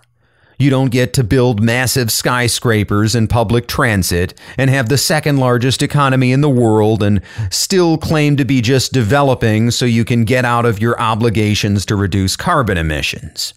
Anyway, China doesn't only conduct their executions in private, they're actually secret. And like everything the Chinese government does, it lies through its teeth about the numbers. We're talking a minimum of 1,100 executions a year according to official numbers, but probably in the neighborhood of 8,000 to 10,000. Although, again, it's impossible to say because the Chinese government lies about literally everything. What's interesting about the Chinese system is the way they conduct executions. I watched a leaked video online that shows the execution of eight prisoners, uh, some drug dealers, and some murderers, and here's how it goes down. They're all convicted on the same day and held briefly in a holding cell before being blindfolded and taken out behind the courthouse. Each one is forced to kneel by two police officers, while eight more officers with rifles take positions behind them. The prisoners are tied into the kneeling position, after which the officers who tied them up step backwards, and the officers with the rifles step forward. The warden shouts the order to fire, and all eight rifle armed officers fire simultaneously. All eight prisoners are shot in the back of the head and drop dead immediately. Now, it's tough to say because there are cuts in the video, but the whole process seems to take less than five minutes from the moment they're led out of the courthouse until the moment they're killed. Just like the US and Japan, I'm baffled why the Chinese government doesn't do this publicly. I don't understand the deterrent value of executing criminals in secret, but again, the process seems pretty humane. There's no visible torture. I don't see any bruises uh, on the couple of close ups we see of the prisoners. Uh, there's no apparent rough treatment. And the speed of the whole process means that the prisoners don't have a lot of time to panic or to contemplate what's about to happen to them. All of this to say that Even under one of the world's most repressive regimes, the government seems to want efficient executions with a minimum of suffering. The goal isn't to hurt the prisoners, it's to remove them from society. If you're looking for really nasty executions in the modern age, you can't look at the world's governments. Instead, you have to look at non state actors. So before we wrap up, I want to talk about two examples drug cartels and terrorist organizations, specifically ISIS. You can find this content on so called gore websites, and I'd be very careful about those sites because there's even worse stuff than what I'm going to be talking about.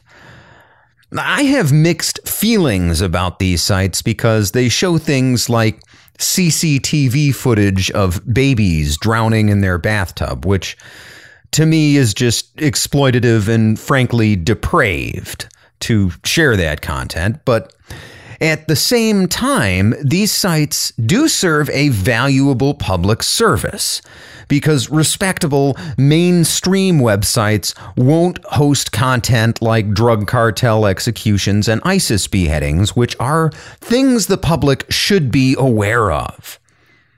Anyway, don't search for this stuff unless you're prepared to see some really sick things that I won't be talking about. I want to start with drug cartels because, to the casual observer, all of their videos are just sadistic violence. But when you see somebody like a drug cartel post violent videos online, it's important to ask yourself why. Remember, as violent as they are, cartels are businesses at the end of the day. And while some lower level sicarios might post this stuff to the internet because they get a kick out of it, there's a real business reason for lieutenants and higher ranking members to post their executions online. The first reason is obvious deterrence.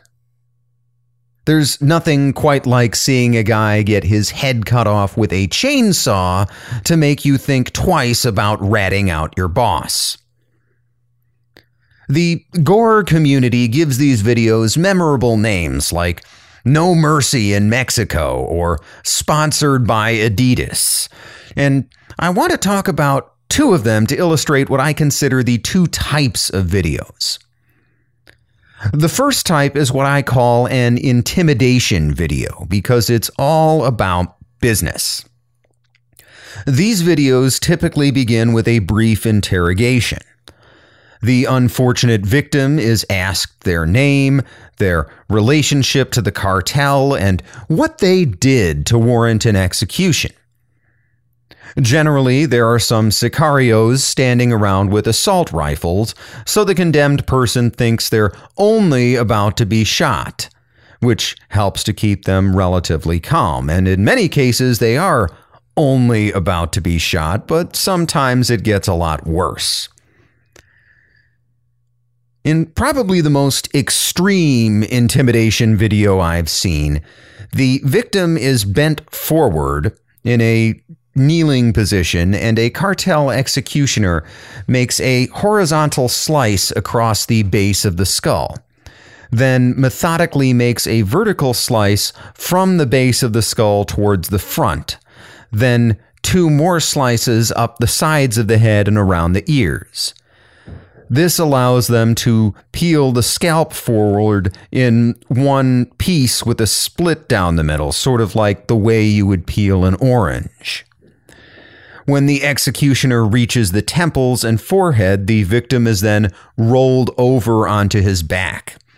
And an assistant helps to hold him in place by putting a boot on his chest. At this point, the victim speaks for the only time during the process when he says in Spanish, Don't step on me, Pops. The skin is then peeled forward and sliced away from his face with the executioner trimming the front of the skin away from the chin, taking care not to cut too deeply and kill the victim at this point. Only then does he cut the victim's throat, make a second cut through the gap in the bottom of the jaw, and pull the tongue down through the hole to create a so called Brazilian necktie. The executioner then cuts away the victim's shirt, makes a single slice down the center of the chest, reaches inside, and cuts out the heart, which he holds up to the camera to show that it's still beating. The camera then lingers on the beating heart for a full minute before the video abruptly ends. What strikes me about this video is how calm the victim seems to be through the whole ordeal. He only complains when someone steps on his chest, which indicates to me that he can feel pressure but not pain, so he's probably been heavily drugged.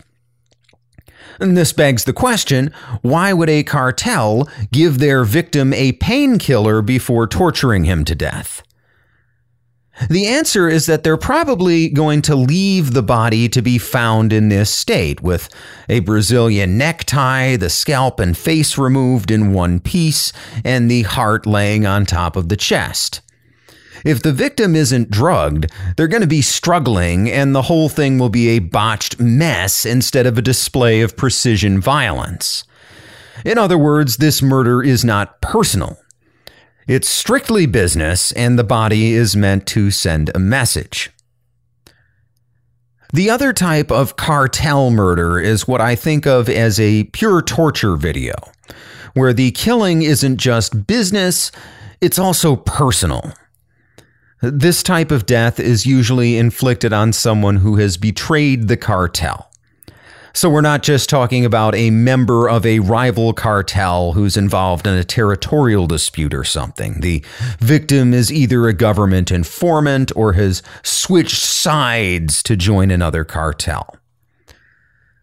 The most notorious of these videos has been named Funky Town by the Gore community because the song Funky Town by Lipps Inc. is playing in the background for part of the video.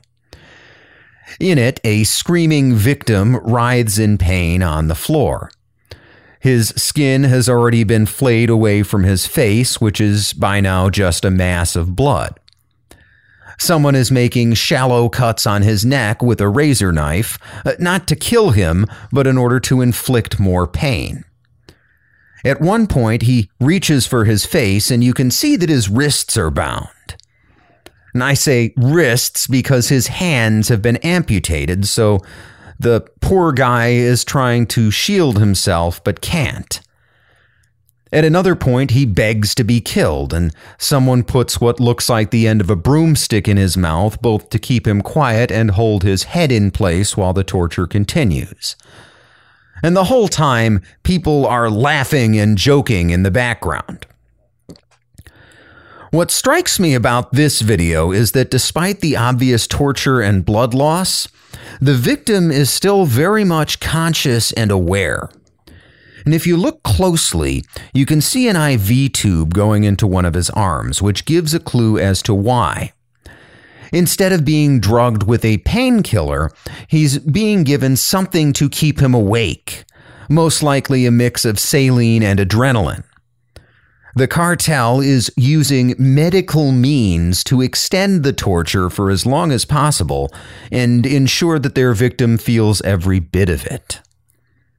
I don't have a full translation of the audio and I don't speak Spanish, but one person does taunt the victim by telling him that he chose the wrong side. In other words, he is a traitor, and this is his comeuppance. Almost all of the cartel videos I've seen are filmed on low quality cell phone cameras. The makers aren't interested in production quality. They're making a quick and dirty video to throw on the internet and intimidate their rivals as well as any would be traitors. Oscar worthy cinematographers, they are not. On the other end of the production value scale, we find ISIS. Now, you've probably heard of some of these videos, like the numerous beheadings or the one where the Jordanian pilot is burned alive. What most of them have in common is that they're shot in HD by people who seem to know what they're doing. Change the content out for something less terrible, and the quality is right up there with anything you'd find on one of the major streaming services. The one I'm going to describe is called The Making of Illusion. The video begins with a CGI logo and animation for the ISIS film production body. I don't speak Arabic, so I'm not sure what it says, but it's a little bit unsettling to see a logo and animation at the beginning of a terrorist video. It's sort of like you know the Warner Brothers logo or something at the beginning of a movie. It's it's definitely unsettling. After this, there's a series of shots of Western spies, uh, mostly stock footage and film footage, including shots of Tom Cruise and Simon Pegg from the Mission Impossible films.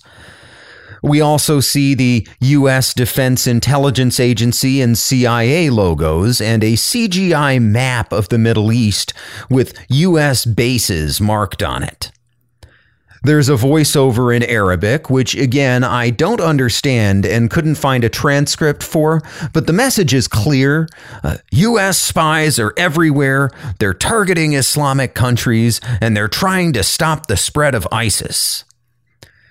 We then see some ISIS fighters training and praying intercut with previous ISIS beheading videos. An Arab man is watching a laptop screen and listening on an earpiece, frantically writing something in Arabic before we see an American soldier reading this same text and typing it into his own laptop. Again, the message is clear. Some of our Muslim brothers are betraying the cause and working with the Americans. There are more shots of ISIS fighters, intercut with shots of European landmarks and CCTV footage of a terrorist attack in Belgium. I'm able to make out the words Belgium, Paris, and Orlando in the voiceover. More ISIS fighters training and more execution clips, then the title appears in Arabic and English The Making of Illusion written in 3D text and dropping onto a flaming background accompanied by a whoosh sound. It's very dramatic. The next five minutes or so are completely unintelligible to anyone who doesn't speak Arabic, and again, I couldn't find a translation. There's an interrogation in a dark room which appears to be staged. A man in a black balaclava is interviewing a man in an orange prison jumpsuit. From other context, I know the man in the balaclava is an ISIS interrogator, and the man in the jumpsuit is one of 16 Syrians who have been captured and accused of spying for the U.S. We also see some brief interview clips of other ISIS members, including one who appears to be sitting in an office in a Western country. His face is blacked out and his voice is digitally altered, similar to the way they alter voices of informants in crime documentaries.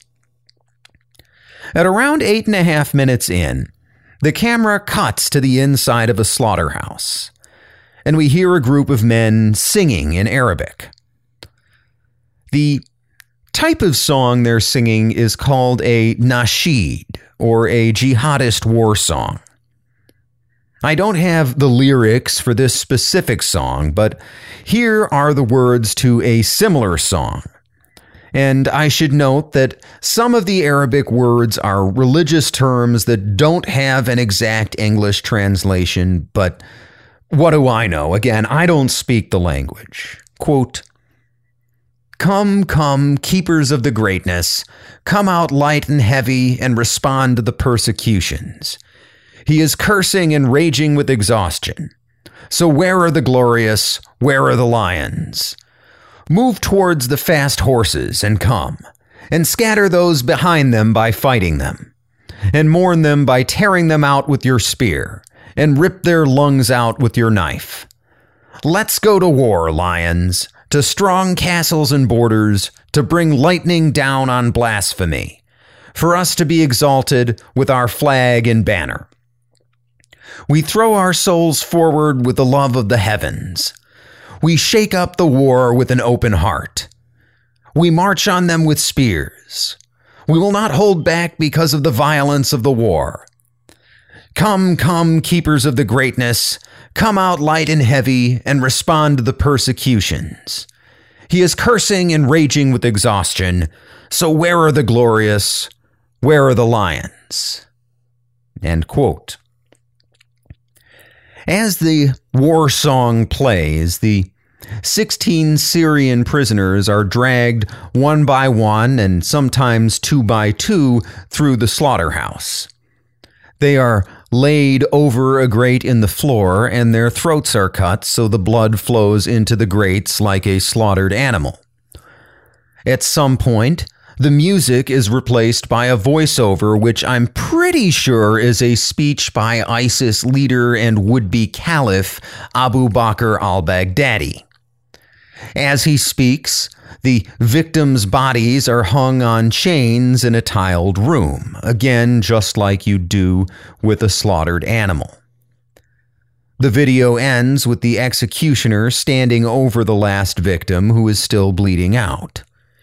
We hear an exaggerated breathing sound effect as the victim expires, then a close up of the body being dragged through the door to the room with the chains, and the door slams shut before the camera fades to black. Again, if the content weren't so terrible, you'd think you were watching a Hollywood movie. The purpose of this content is not to inspire fear, although it may have that secondary effect. No, this is a propaganda video meant to recruit a certain kind of young Muslim man who has already been radicalized and needs one final push to convince him to join ISIS. The whole message says that the Westerners are spying on us, there are traitors in our midst, but we will root them out. Our interrogators will uncover the truth, and the Western spies will be put to death. The jihadi war song is meant to inspire like a patriotic anthem. And at the end, who is alive? Not the victims, but the executioner as the caliph's voice speaks triumphantly in the background. We're talking about ultra-violence, yes, but it's ultra-violence with a specific goal and a specific target audience. This is true for all such violence throughout history if you take the time to understand it. In the next couple of episodes, we'll be talking about the French Reign of Terror and surrounding events. As the heads drop into the baskets and are piled up next to the executioner's platform, ask yourself why this is happening. It's not just about killing enemies of the revolution. That could just as easily be accomplished behind closed doors. It's about making a public display that says to any would be counter revolutionaries, watch out. You could be next. The coming reign of terror is terrible indeed.